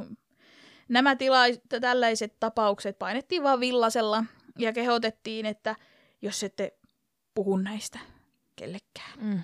Toi on niinku seksuaalista väkivaltaa Niin. Kyllä. Niinku, ja kiristämistä. Näihin samoihin aikoihin Helge oli alkanut puhumaan Abrahamista ja tämän pojasta Iisakista. No niin. Ja tästä tulikin keskeinen osa Knutbyn opetusta. Abrahamilla siis ei ollut lapsia, mutta Jumala lupasi, että hän vielä jonain päivänä saa lapsen. Aika kului ilman luvattua poikaa ja lopulta toivo oli menetetty, koska hänen vaimonsa ei ollut enää hedelmällinen. Silloin Abraham hankki lapsia e- egyptiläisen orjattaren kanssa ja sai Israel-nimisen pojan. Raamatun mukaan se oli syntiä, mutta Jumala vakuutti, että Abrahamin vaimo tulee raskaaksi elämänsä ehtoossa ja odotettu poika syntyy. Jostain syystä Jumala kuitenkin lupasi ne. Mm. Ja niin kävi. Iisakki syntyi ja kaikki oli taas hyvin. Abrahamin kauhuksi Jumala kuitenkin käski miehen tappamaan Iisakin Mm. uhrina Jumalalle ja tavallaan pyhittääkseen sy- syrjähyppynsä. Ja tämä on siis tämä Abrahamin ja Iisakin tarina, mitä Helge ammattimaisesti saarnasi ja selitti. Hän niin kuin, oli uppoutunut tähän aiheeseen niin, että hän pystyi selittämään siitä kaiken. Joo. Niin kuin siis niin, ja sitä sanomaa nimenomaan sunnuntaista toiseen, että jos sä teet jotain väärin, niin kun sä teet jonkun ison uhrin, niin Jumala antaa anteeksi. Koska pointtihan tässä Iisakki Abraham-tarinassa on se, että se Abraham suostui tappamaan sen poikansa ja Jumala sitten keskeytti, koska se näki, että hän on tottelevainen tehdäkseen sen. Ja sitten Niin, se sai niin. pitää sen Iisakin. Mm. Kyllä.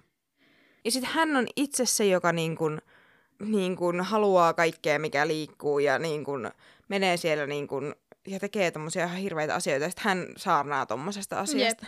Mutta tämä, tämä oppi iskostui Saraan ihan tosi Mhm. mm-hmm. vahvasti, koska ideanahan tässä on siis se, että hän on tehnyt jotain tosi väärää, mutta että, että Jumalan silmissä sekin on pyhi, hyvitettävissä, kun tekee jotain todella suurta. Mm. Se oli se, mitä Sara sai tästä irti. Oi ei. No tähän kaiken tiimellyksessä seurakuntaan oli liittynyt uusi mies, Urban Fält. Ja koska Helge oli siis mennyt naimisiin sen Aleksandran kanssa ja sillä oli se Saraki siinä kierroksissa, niin Oosa tunsi olevansa vähän heitteille jätetty, kun eihän hänellä nyt ole enää kuin se Jeesus. Niin, voi raukkaa. Mm.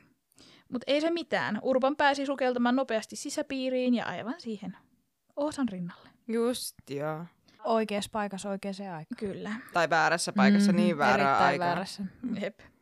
Urbanilla oli kirjan mukaan lähes pakonomainen tarve ilmaista Jeesuksen rakkautta. Ja hän alkoikin Oosan kanssa puhua kaikesta siitä, mitä Jeesus haluaisi tehdä. Aivan. Niin, niin. Just. Ja tällaisia henkilökohtaisia intiimejä asioita. Roolipelejä. Kyllä. Kyllä jos mä olisin Jeesus, niin mä koskisin nyt sua tälleen. Niin. Hmm. Aika hyvä.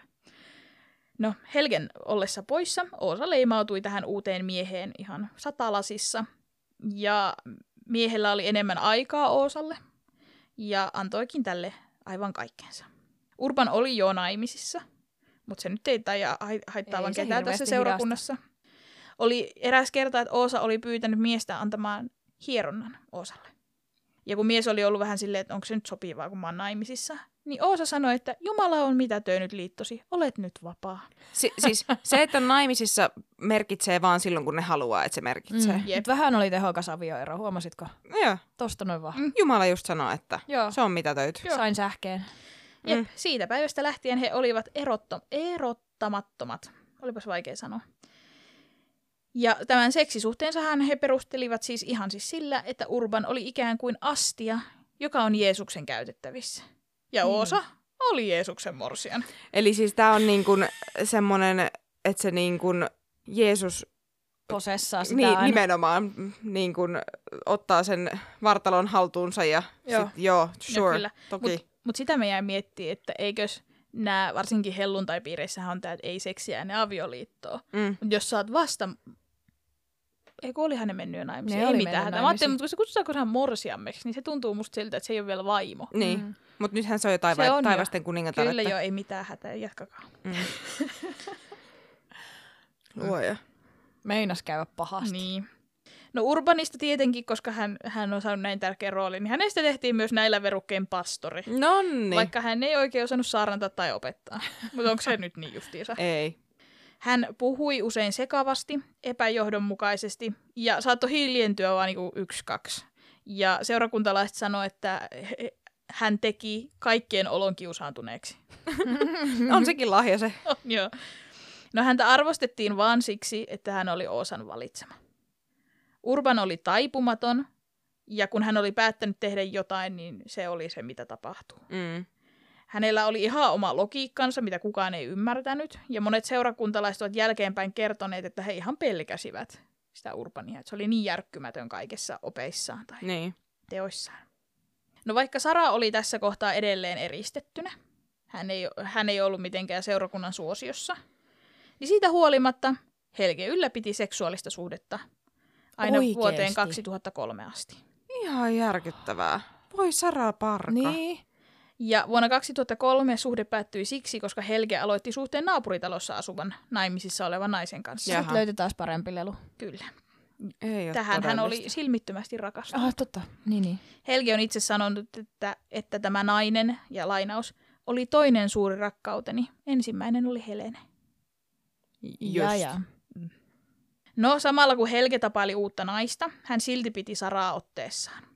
Sara teki juuri niin kuin pastori halusi ja totteli kaikkia tämän oikkuja, koska hän uskoi pastorin rakastavan häntä. Mm-hmm. Mm. Sara oli epätoivoinen, koska kaikki hänen ystävänsä olivat jättäneet hänet, mutta kaikista eniten hän pelkäsi Jumalan hylkäävän hänet.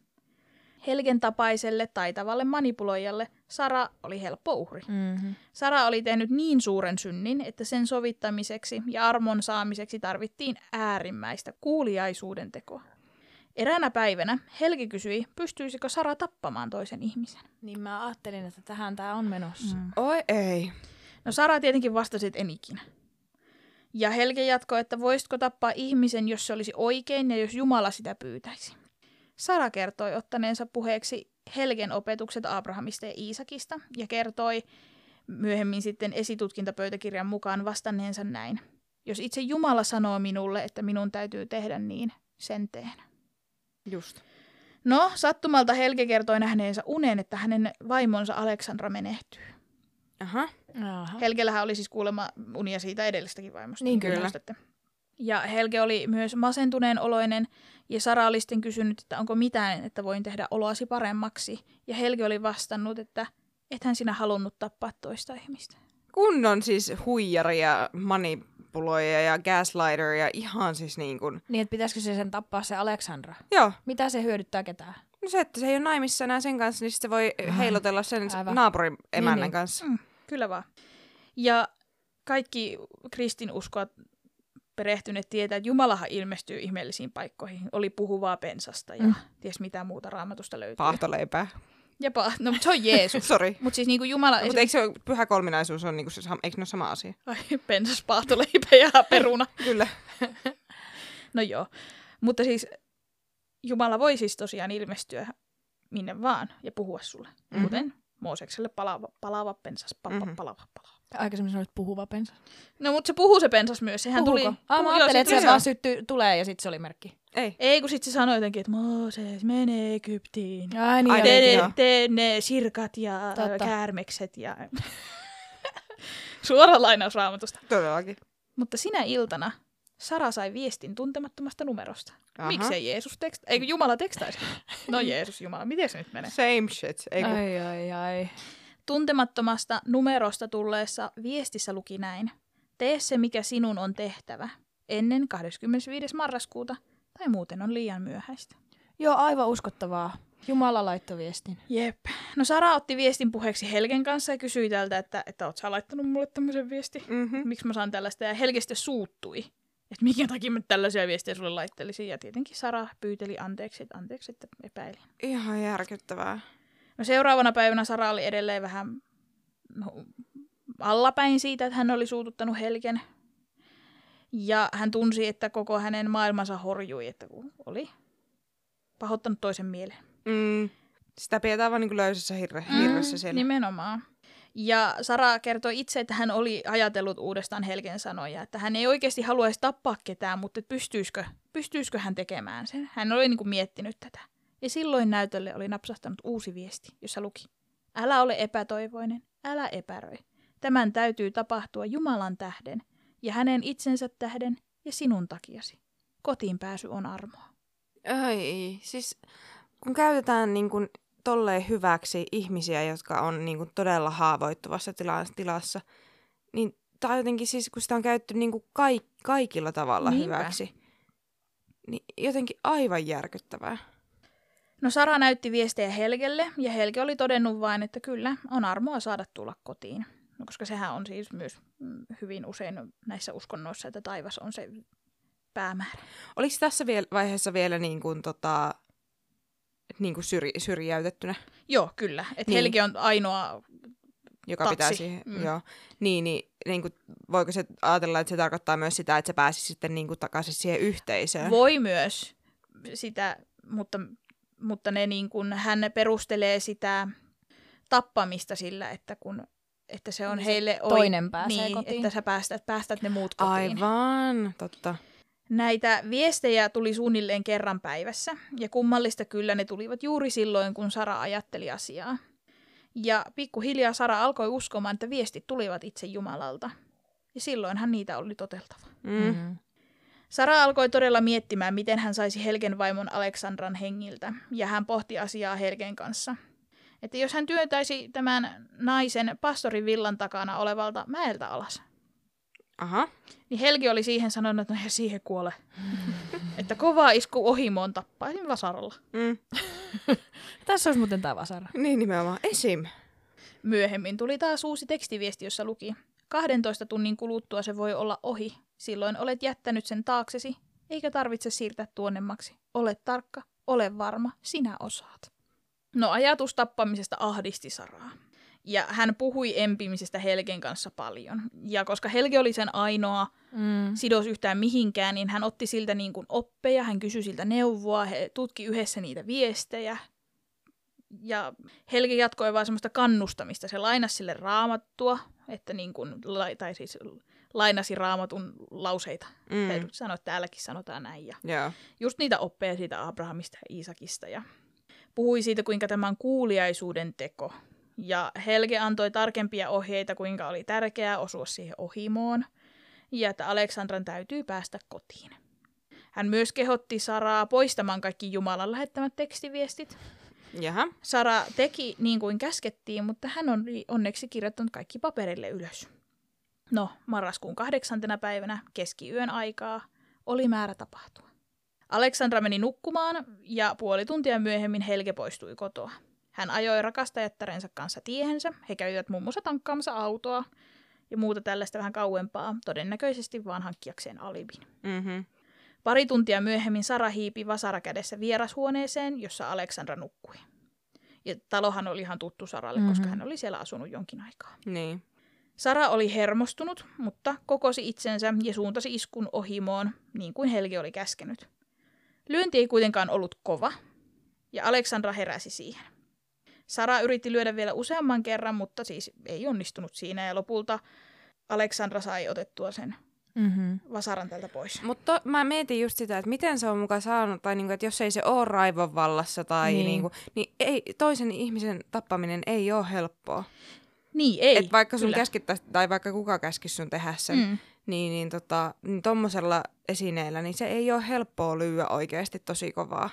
Ja, joo, ja Siinä il- tarvii voimaa. Niin, ja ilmeisesti tämä Sara on oikeasti vaan siis silleen vähän niin kuin napauttanut. Mm. Joo. Että hän on uskonut siihen Jumalan väliintuloon niin, Niin. niin sokeasti, että hän ajatteli, että hän ei tarvitse kuin vähän heilauttaa, niin Jumala tekee lopun. Joo. Niin, mutta kun ei hän todellisuudessa meinannut tappaa, niin ei se Jumala sitten tullut väliin. Niin, Mm. ei. Ei se Mm. toiminut Mutta niin. siis toi on niin, siis jotenkin, siis kun käy niin paljon sääliksi toista, niin käy. että niinku, kun hän ei halua, Niinpä. eikä siis niinku, kun, siis, ja siis se, että niinku, et jotenkin aivan järkyttävää, niinku, kun sanon, sanon, että ei ole tarpeeksi voimia, tai niinku, ei, niinku, mutta si- että ei ole helppoa tappaa. Et kun me, mekin kerrotaan näitä juttuja, missä tapahtuu tosi paljon ja ihmiset tekee tosi kauheita asioita, niin ne ei ole itse asiassa mitenkään sille, että sille, et joo, ne ei ole harvinaisia, mutta ne ei ole myöskään helppoja asioita. Et, Niin. et se ei niin kuin ole yksinkertaista. Ei todellakaan. Ja Et- varsinkin, kun se on selkeästi empinyt. Niin, niin siinä tarvii olla jotenkin tosi vakuuttunut siitä omasta asiastaan, Jep. joka on ihan hirveä ajatus. Mm. Mun mielestä se on niinku, sen takia mä nostin tämän, että musta on paljon pelottavampaa, miten paljon siihen tarvii raivoa tai jotain niinku Voimaa. voimaa tai niinku siis semmoista, niinku, ja siis se, se niinku henkinen, että sun täytyy olla ihan ta- tavallaan kirjoittanut itsesi pihalle siitä tilanteesta. Et sun täytyy joko haluta sitä, tai sit sä et ole yhtään Ni, niin, sä oot ihan sekaisin jo, niinku jollain tavalla, että jota, jotain tapahtuu sun päässä, että sä oot ihan, ihan Jep. eri maailmassa. Ihan todella järkyttävää. Niin. Mutta tosiaan Aleksandra sai sen vasaran otettua pois ja huusi tietenkin niin kuin, mitä ihmettä Mm. lattialle lyhistyneelle Saralle. Ja alkoi huutamaan sille, että me pois, että mä en halua nähdä sua enää koskaan. Ja niin kuin, että mitä ihmettä sä teet. Totta kai, jos sä herät sieltä, joku lyövättää sua vasaralla. Mm. Niin, siis niinku kai. sille, joku napauttaa sua vasaralla ohimoon ja sä sille, mitä? Jep. No, Aleksandra soitti Helgelle ja tämä tietenkin tuli kotiin, että mitäs täällä on tapahtunut. Mm. Ihan järkyttyneenä. Ja, ja kun hän sai kuulla, mitä vaimolleen oli tapahtunut, niin hän käski Saran poistua Knutbystä. Mm. No niin, Ja Oosa tie- Miten kehtaat? Niin. äläkä koskaan palaa. Mm. No kutakuinkin. Ja kun Oosa tietenkin tuli katsomaan siskoaan, ja että kun hän kuuli, mitä oli tapahtunut, niin hän oli kanssa käskenyt Saran poistua seurakunnasta pysyvästi. Ja Sara siis poistui ja hän saman tien lähti odottamaan bussia ja lähti ensimmäisellä bussilla takaisin isänsä luo. Joo. Öm, Aleksandra ei ilmoittanut vasarahyökkäystä poliisille.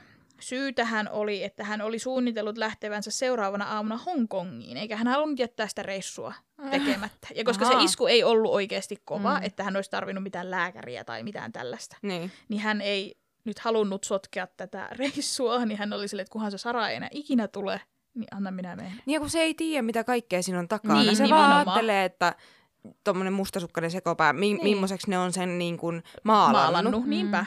Niin, niin, että kun ne on maalannut sen niin, niin kuin mustamaalannut sen täysin, ja se on erotettu siitä Mhm. ka- koko niin kuin, ö, yhteisöstä, Mm. niin sitten niin kuin on helppo olla silleen, se on vaan niin kuin itse sekoilu jotain, Niin, eikä nimenomaan. osaa yhtään ajatella, että tässä on niin kuin takana ihan tosi paljon niin kuin muutakin. Nimenomaan, että lakastaan tämä ongelma nyt pois tästä ja jatketaan elämäämme Niin. ilman.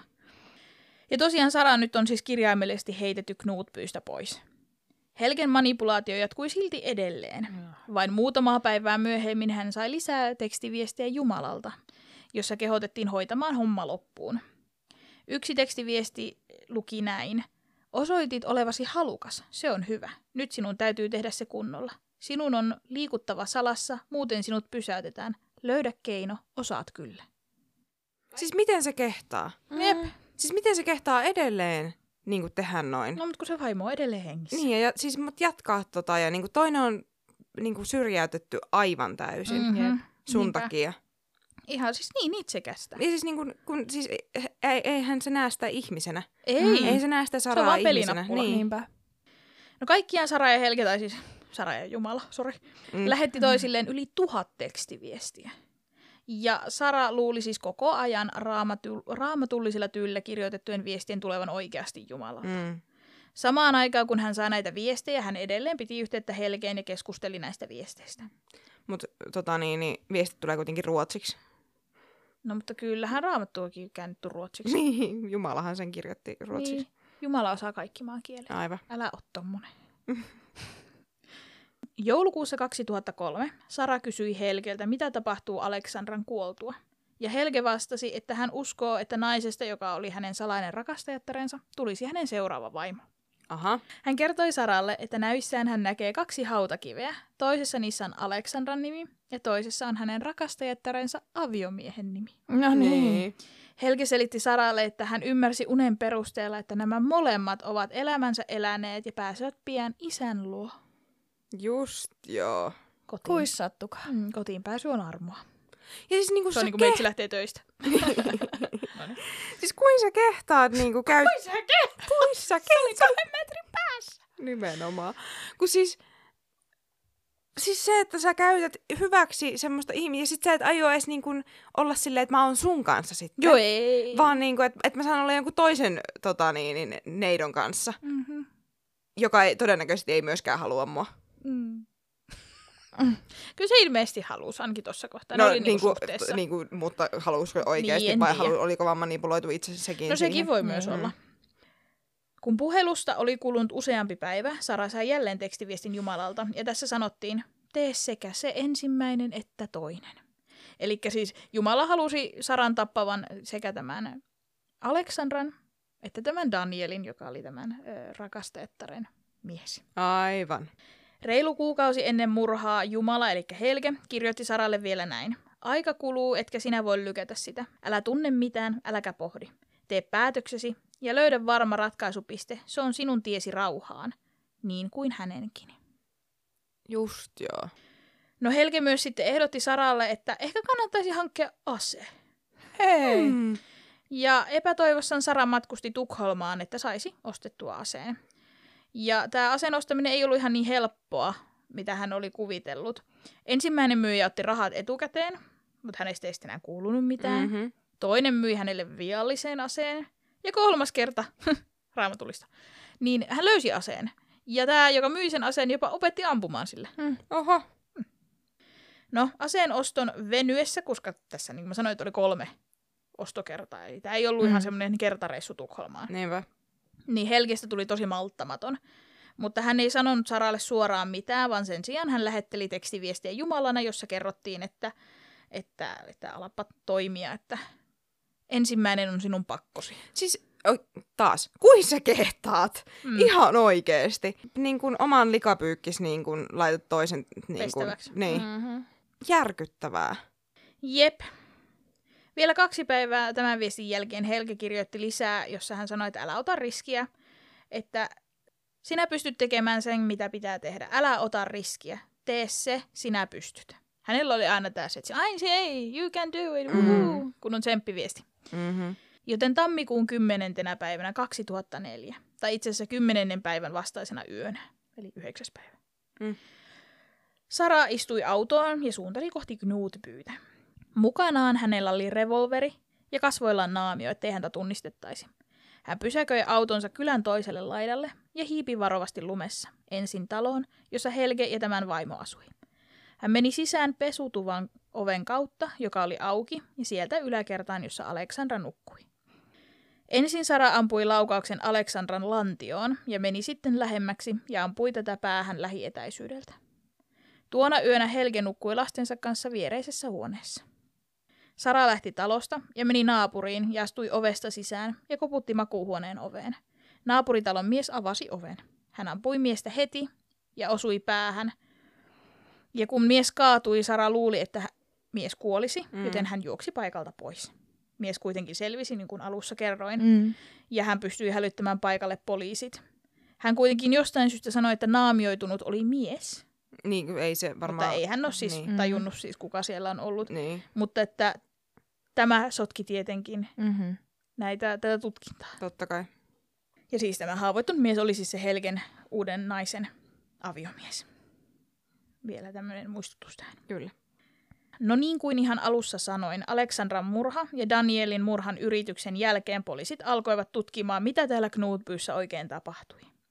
He aloittivat keskustelemalla seurakuntalaisten kanssa, ja alkuun heillä ei ollut mitään hajua, että miksi nämä kaksi ihmistä ovat joutuneet uhreiksi, koska kukaan ei tiennyt, että Helgellä oli tämä suhde. Mm. Mm. Helge kertoi saaneensa uhkauskirjeen muutama kuukausi niin. aiemmin ja näytti Aha. sitä jopa poliisille. Jasso. Siinä kuvailtiin Helgen elämää todella yksityiskohtaisesti. Mm-hmm. Poliisin mukaan kirjeen kirjoittajasta ei ollut tietoa, mutta että todennäköisesti se on Helgen itse kirjoittanut. Mm. Ja jälkeenpäin poliisille siis kyllä selvisikin, että Helge sen oli itse kirjoittanut. Mutta he myös epäilivät, koska siellä Knutbyn ulkopuolella lähettyvillä asuu ihmisiä, jotka inhos seurakuntalaisia. Tietenkin on varmaan joku, joka inhoo hellareita, varmasti Mm. on. Niin heitä loogisesti epäiltiin myös, että on vaan haluttu iskeä sattumalta näihin mm. ihmisiin. Vain muutama päivä kuitenkin teon jälkeen poliisi oli saanut seurakuntalaisilta kuulla, että Sara oli hyökännyt Aleksandran kimppuun vasaralla muutamaa kuukautta aiemmin, joten he päättivät sitten etsiä tytön käsiinsä. Mm. Heti kun poliisi oli kertonut Saralle, että häntä epäillään murhasta ja murhan yrityksestä, Sara tunnusti kaiken. Niin. Hän kertoi saaneensa vahvan sisäisen kehotuksen, että juuri nämä kaksi henkilöä piti tappaa. Hän kertoi tehneensä kaiken yksin, eikä kukaan muu ollut sekaantunut tähän. Pikainen selitys ja käytös, tai siis tämä Saran käytös ja se, että miten äkkiä se oli, se oli minä ei kukaan muu, Joo. niin sai poliisit heti epäilemään, että luultavasti hänellä on rikoskumppani. Mm-hmm. Niin. Ja nimenomaan häntä manipuloinut rikoskumppani. Mhm. Joku, jota Sara halusi suojella. Kun Sara sai tietää, että poliisilla oli listat hänen puheluista ja tekstiviesteistä, hän varovasti avautui näistä Jumalalta tulleista toimintaohjeista ja kehotuksista, miten piti toimia. Pidätyksen jälkeen kuulusteluissa tutkinnanjohtaja kertoi Saralle, että poliisi oli pidättänyt kaksi henkilöä epäiltynää osallistumisesta murhaan, jotka hän oli tunnustanut, eli ne oli sitten pidättänyt Helgen ja tämän Helgen rakastajattaren. Aivan. No Sara alkoi pikkuhiljaa lämmetä näille kuulustelijoille sen verran, että hän alkoi kertomaan siitä, kuinka hänet eristettiin ulkopuolelle. Kuinka Mm. hän, ja kuinka hänellä oli erilaisia mielenterveydellisiä ongelmia siitä johtuen. Ja sitten hän alkoi kertoa näistä Jumalalta tulleista viesteistä ja kuinka hän Helgen tuella sai kuulla, että se on Jumalan tahto. Sara jatkoi kuitenkin Helgen suojelemista ja kiisti, että kun kuulustelija kysyi, oliko hänellä ja Helgellä suhdetta, niin hän sanoi, että ei, Mm. koska sehän, sehän oli vaan tämmöinen Mm. Jumalan välikätenä toimiminen, että eihän se nyt suhde ollut. Niin, ei.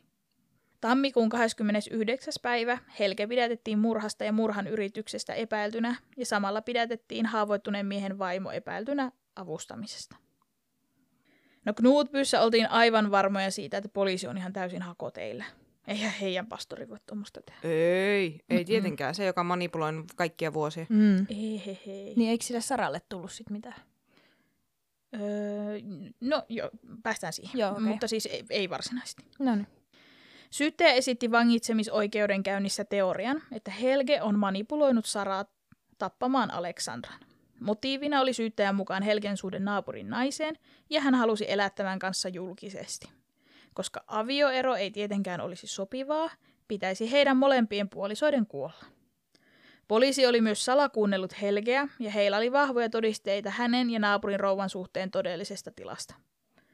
Oikeudenkäynnin yhteydessä naapurin rouva päästettiin kuitenkin vapaaksi, sillä ei ollut todisteita, että hän olisi ollut mitenkään tekemisissä Mm. tämän murhan ja murhan yrityksen kanssa. Jep. No seurakunnassa ei edelleenkään uskottu, ennen kuin joku vuoti Helgen ja tämän rouvan tekstiviestit lehdistölle. Ja ne oli niin kuin tosi limasia. Joo. Ne oli melkein niin kuin Charles ja Camilla. Haluan olla tamponi sun sisällä. Niin koko kylä luki ne. Ja oli sille, että okei, no ehkä sillä Helgellä olikin suhde. Juu. No vaikka oli ilmiselvää, että kyseessä oli salasuhde ja motiivina uskottomuus, he eivät suostuneet uskomaan Helgen syyllisyyteen, tai siis siitä, siihen, että Helge olisi ollut sen murhan Mm. takana. Mm. Sen sijaan he uskoivat, että kyseessä oli jälleen yksi paholaisen ruma hyökkäys Helge Parkaa kohtaan. No niin. joo. No kuitenkin rakastaja itsekin kertoi seurakunnalle, että suhde oli totta ja että Helge oli kertonut, että Jumala on näyttänyt heidän kuuluvan toisilleen, että kunhan heidän puolisoista aika jättää. Hän ei vaan malttanut odottaa sitä aikaa. Mm. No se aika oli kypsä nyt. Mm. Toukokuussa 2004 käräjäoikeus tuomitsi Helgen elinkautiseen vankeusrangaistukseen yllytyksestä murhaan ja yllytyksestä murhan yritykseen, mutta hylkäsi syytteen, syytteen ensimmäisen vaimon Helenen murhaan. Ne oli aloittanut senkin uudelleen tutkinnan, mutta ne Aivan. ei pystyneet nostamaan siitä syytettä. Niin, ei pystynyt todistamaan sitä. Mutta Mm. mm. aika hyvinkin epäilyttävä. Joo. Jep. Hovioikeus vahvisti tuomion ja korkein oikeus hylkäsi valituslupahakemuksen. Fosmo valitti turhaan oikeuskanslerille. Hän kirjoitti Euroopan ihmisoikeustuomioistuimelle, mutta helmikuussa 2007 tuomarit päättivät olla ottamatta hänen asiaan käsiteltäväksi. Mm-hmm, oikein. Vihdoin jotain niin kuin, oikeutta tässäkin tarinassa. Jep. Syyskuussa 2006 Fosmo myönsi syyllisyytensä, mutta väitti, että murha, murhadraamaan oli sekaantunut muutkin. No niin. Ja ilmoitti, että TV4 välityksellä hän paljastaa kaikki, jotka ovat osallisia tässä. Mm. Jaha. Hän oli myös palkannut uudet asianajajat, mutta poliisi päätti olla avaamatta tapausta uudelleen, koska heidän mielestä tähän ei ole sotkeutunut kukaan muu. Mm. Lokakuussa 2014 Örebronin käräjäoikeus vahvisti Fosmon tuomioksi 24 vuotta, mutta myöhemmin hovioikeus, hovioikeus kumosi päätöksen. Huhtikuussa 2021 Fosmo siirrettiin niin sanottuun puolimatkan taloon, jotta hänet voitaisiin integroida uudelleen yhteiskuntaan. Hänen ennen ehdonalaiseen vapauteen pääsyä, joka tapahtui 20. tammikuuta 2022. No niin. Oho. Hän oli viettänyt vankilassa 18 vuotta. Mm. Sara Svenssoni tuomittiin oikeuspsykiatriseen hoitoon tekojen tekijänä. Häntä hoidettiin Vadsteenan alueellisessa oikeuspsykiatrisessa klinikassa ja hänet kotiutettiin joulukuussa 2011. Kotiutumisensa jälkeen häntä hoidettiin avohoidossa ja hän on opiskellut tekstiilityötä kansanopistossa. Okei. Okay. Mm. Että hän toivottavasti pääsi elämässään sitten eteenpäin. Toivottavasti sai niinku tarvitsemansa hoitoa Niinpä. Kyllä, ja tukea. niinpä. Niinku kaikkeen tohon, mitä se mm, niinku kävi Mm, läpi. Joutu käymään läpi. Niin. Eikä siinä vielä No kaikki. niinpä tietenkin. Nonni. Mä ajattelinkin, että miten se osaa. Niin. Mm. Tämä tietenkin avasi melkoisen lokeron. Mä en tiedä Mm. mm. minkä. Kaapin Can oven. of worms. Just se. Matopurkki. Se Mm. Pandoran boksi. Nimenomaan. Ja alkoi paljastua väkivallasta, seksistä ja manipulaatioista koostuva valtarakennelma. Murhien jälkeen Oosa katosi muutamaksi vuodeksi. Jännä. Upsis. Ja hän kertoi, että hänen, hän vain tarvitsi vähän niin kuin uutta näkökulmaa tähän Helgen tekoihin. Joo, toki. Aivan. Hän ei voi ikinä kuvitella, että näin on käynyt. Mm-mm. Mm-mm. No, Oosahan oli edelleen siis Jeesuksen morsia. Siitä nyt tämä liitto on ollut pysyvä. Totta. Ja ennen tätä Aleksandran murhaa oli nostettu esiin sellainen asia, että, että kyllähän Jeesuksen morsiamen pitäisi päästä Jeesuksen luo. Ja miten Jeesuksen luo pääsee, niin periaatteessa ainoa tie kotiinpalulle on kuolema. Mm-hmm. Kas kummaa, että hän häippäsi. Niin hän on silleen, wow, bye. Nyt kääntyi vähän itseään vastaan nämä jutut. Jep. Bye. Joten seurakun... Mutta siis tämä kääntyi silleen, että seurakunnassa alettiin pelkäämään, että Oosahan siis kuolee minä hetkenä hyvänsä. Jaa, niin, niin. Niin se oli vielä, vielä pyhempi ihminen. Joo. Vieläkin eeppisempi, koska aika voi loppua milloin vaan. Mm. Ja se sen yliluonnollisuus ja mahti vaan korostui näissä. Ja sitten hän alkoi käyttää sitä hyväksi, että Haha, mun aika loppuu kohta. Mm. Ja ajatus tästä Oosan kotiin kutsumisesta oli voimassa vielä tämän murhan jälkeenkin. Aleksandran murhan jälkeen siis. Ryhmän sisäpiiriläisiä oli hänen lähettyvillään jatkuvasti tukemassa ja rukoilemassa. Ja tämä kirjan kirjoittaja kuvaili sitä kummalliseksi ruumiinvalvojaisiksi, Oi voi. Hyi, mitä, että. mitä ne vietti sen Oosan kanssa. No tietenkin tällaisessa kri- kristillisestä näkökulmasta tätä Aleksandran murhaa ja pastorin väärintekoa pidettiin vain koettelemuksena, Niin, totta kai. jonka Jumala oli antanut ja tästähän ylipäästään Mm. vaan vahvempana. Myös tässä kohtaa media oli löytänyt Knutbyn tietenkin. Tämä oli isosti uutisoitu tapaus. Ja koko se likapyykki myllättiin sitten vielä lehdistössäkin. Mm-hmm. Ja se sai seurakuntalaiset niinku vetäytymään. Heistä tuli vielä tiiviimpi, koska, Joo. koska ulko, ulko, ulkona oli paha maailma Mm. ajatuksella. Ja seurakunta oli ihan hirveässä sekasorossa. Siellä harrastettiin ties vaikka ja mitä. Mm. oli siis sitä, oli pahoinpitelyä, Mm. oli seksuaalista pahoinpitelyä, oli suhteita avioliittojen ulkopuolella ja kaikkea. Tämä Urban, joka oli tullut silloin jossain vaiheessa sinne, niin hän oli hankkinut itselleen useita rakastajia. Ja hänellä oli siis semmoinen suhdesoppa, että en minäkään pysynyt mukana. Niitä kaikkia nimettiin siinä kirjassa ja minä vaan olin silleen, huh, Kauhea.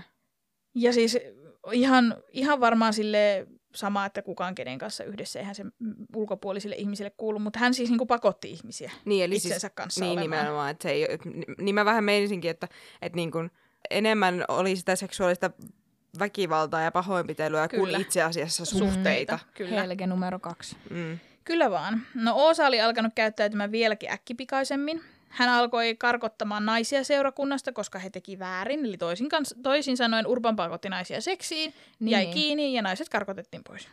Just joo. Tai näin mä, näin mä olettaisin. Tuskin ne naiset on kaikki sitä Urbania halunnut. Mm-hmm. Oosasta alkoi tulla myös vainoharhainen. Hänestä tuntui, että häntä seurataan, häntä tuijotetaan, häntä jahdataan. No hän kuolee ihan minä hetkenä hyvänsä, että niinku, Makes sense. kyllä. Öö, myös tämä kuningatar-titteli oli noussut aivan päähän. Hänellä oli nyky, nyt palvelijoita. Mm. Häntä piti lahjoa.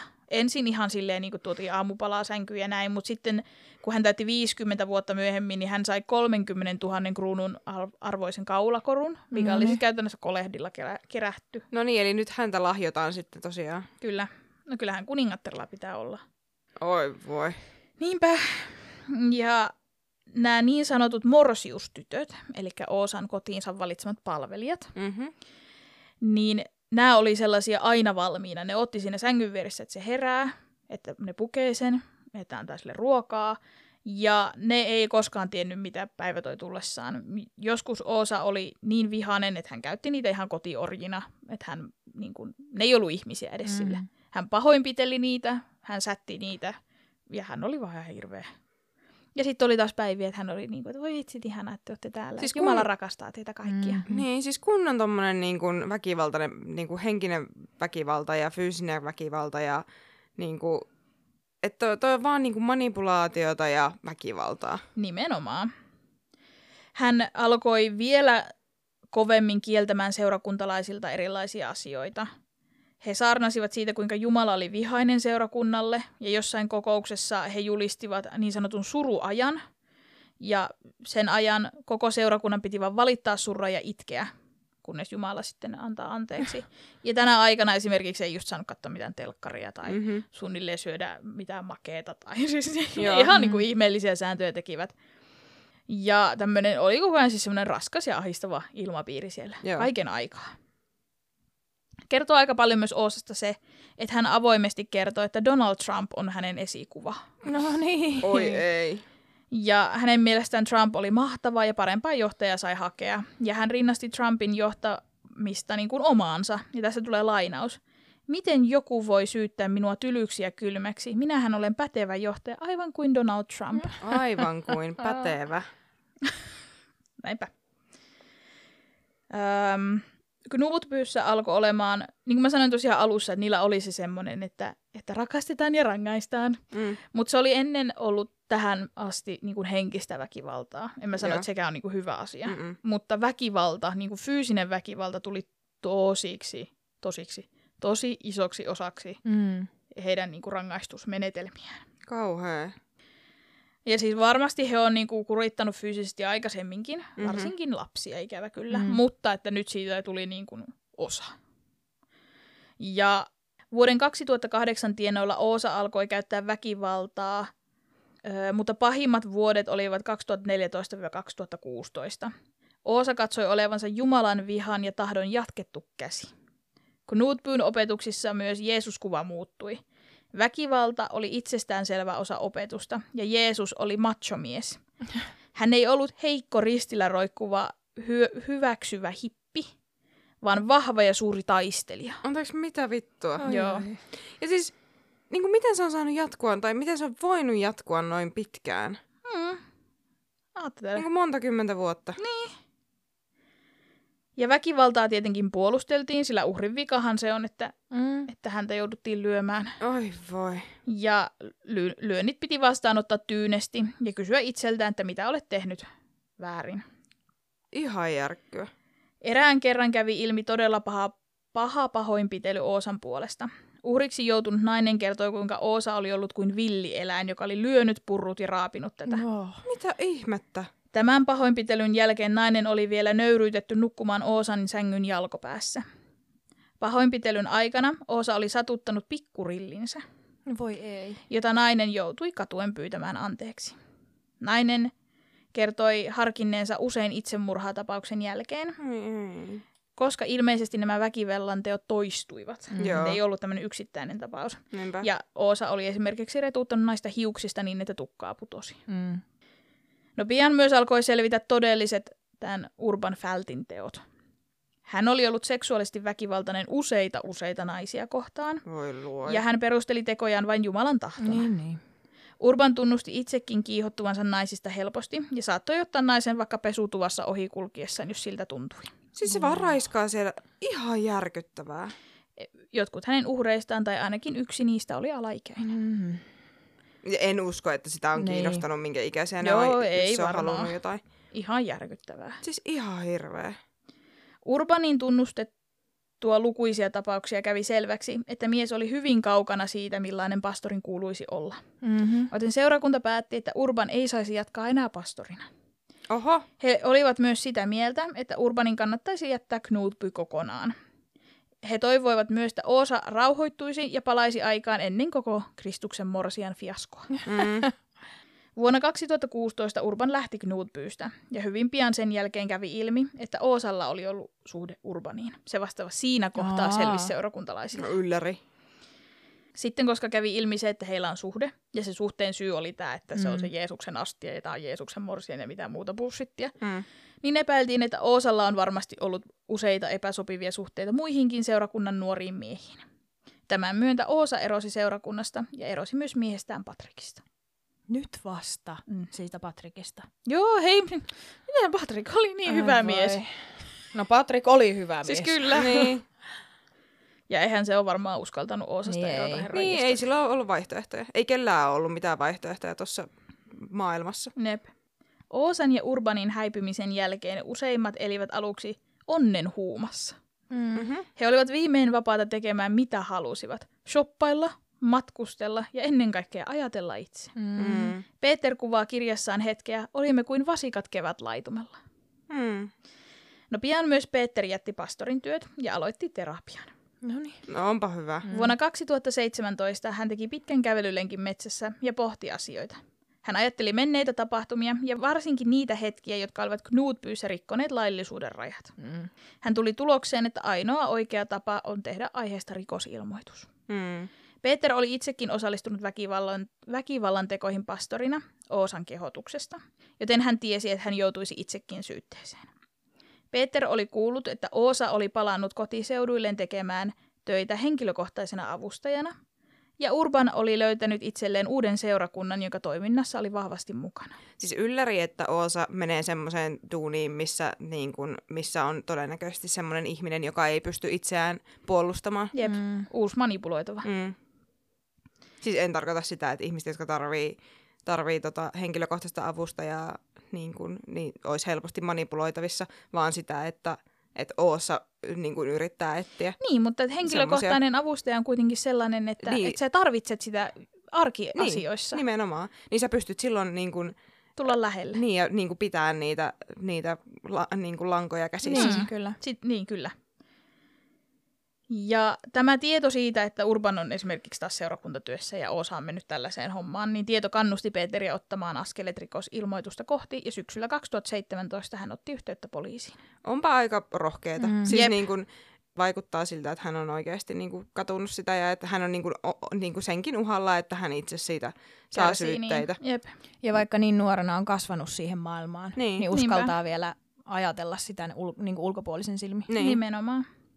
No tutkimukset tuottivat tulosta ja oikeudenkäynti alkoi Uppsalan käräjäoikeudessa 14. tammikuuta 2020. Oho. Hmm. Kesti reilu 10 päivää koko tämä oikeudenkäynti humppa.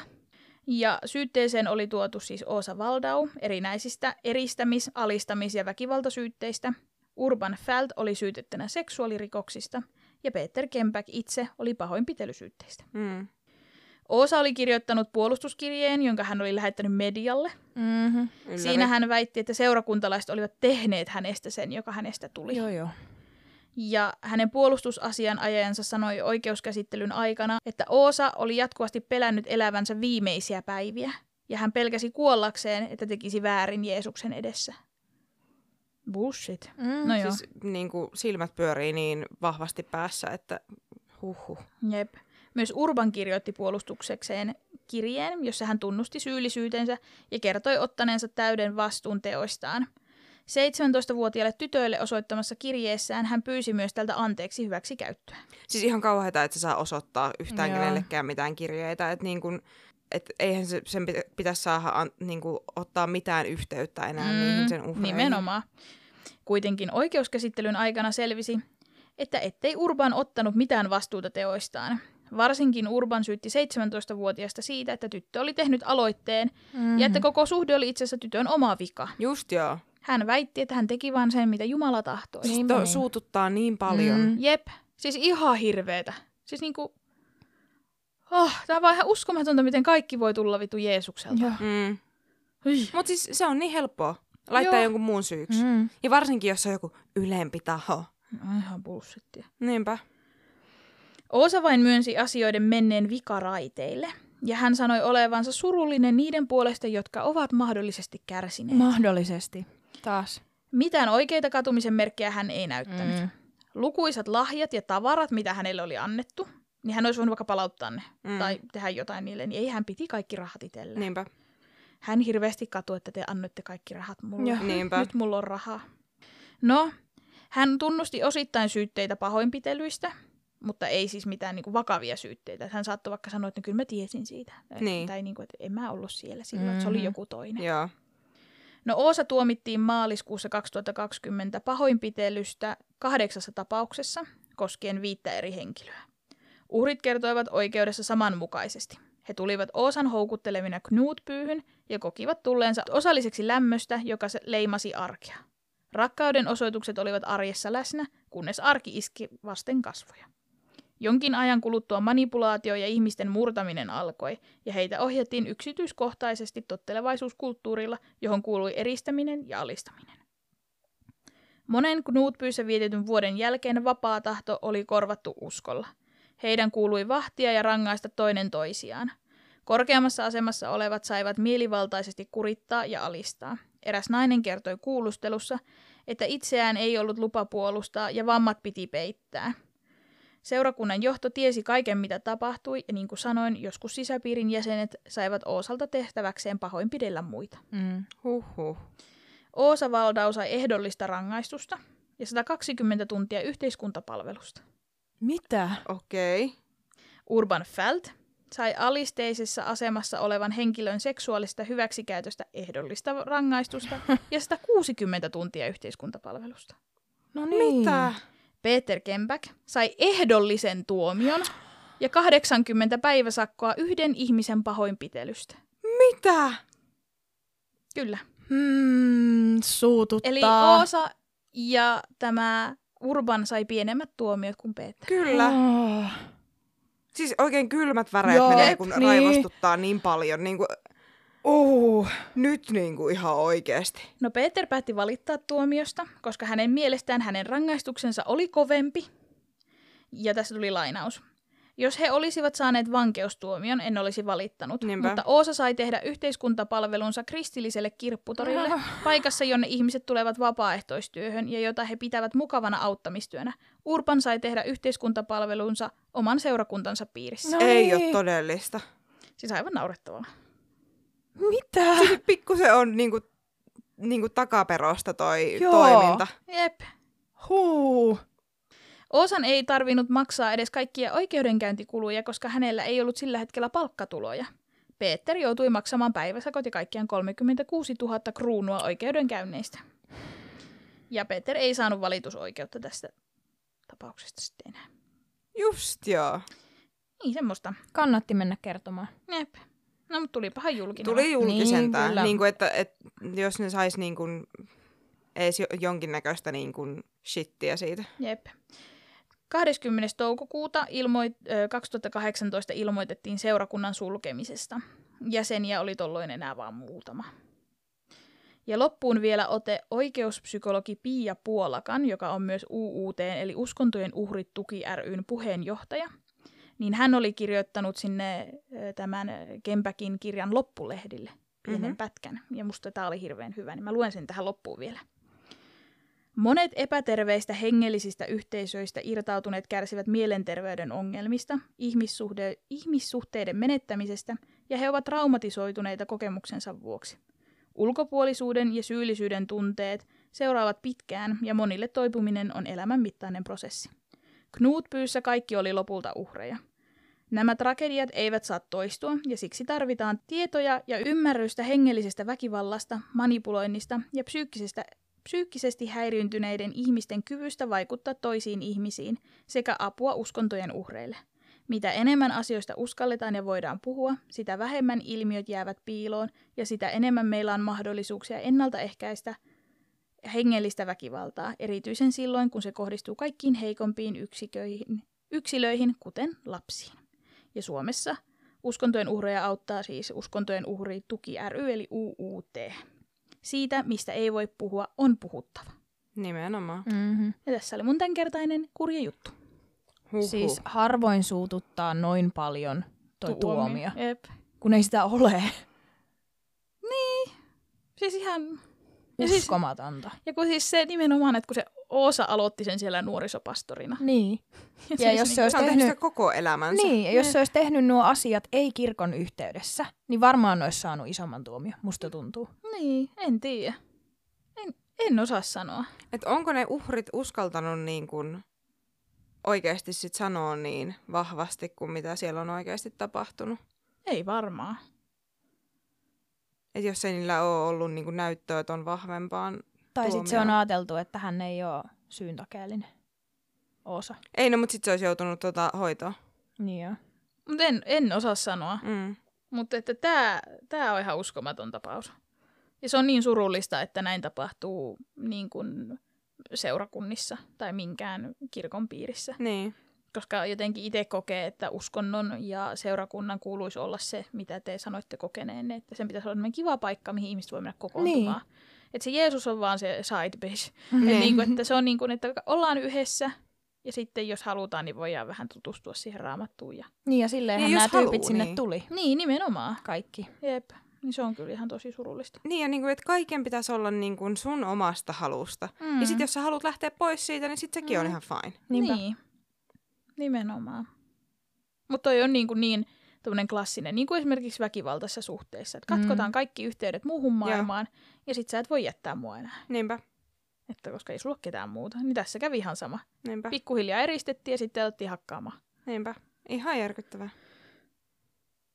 Mutta se oli semmoinen pläjäys. En enää ikinä lue tuota kirjaa.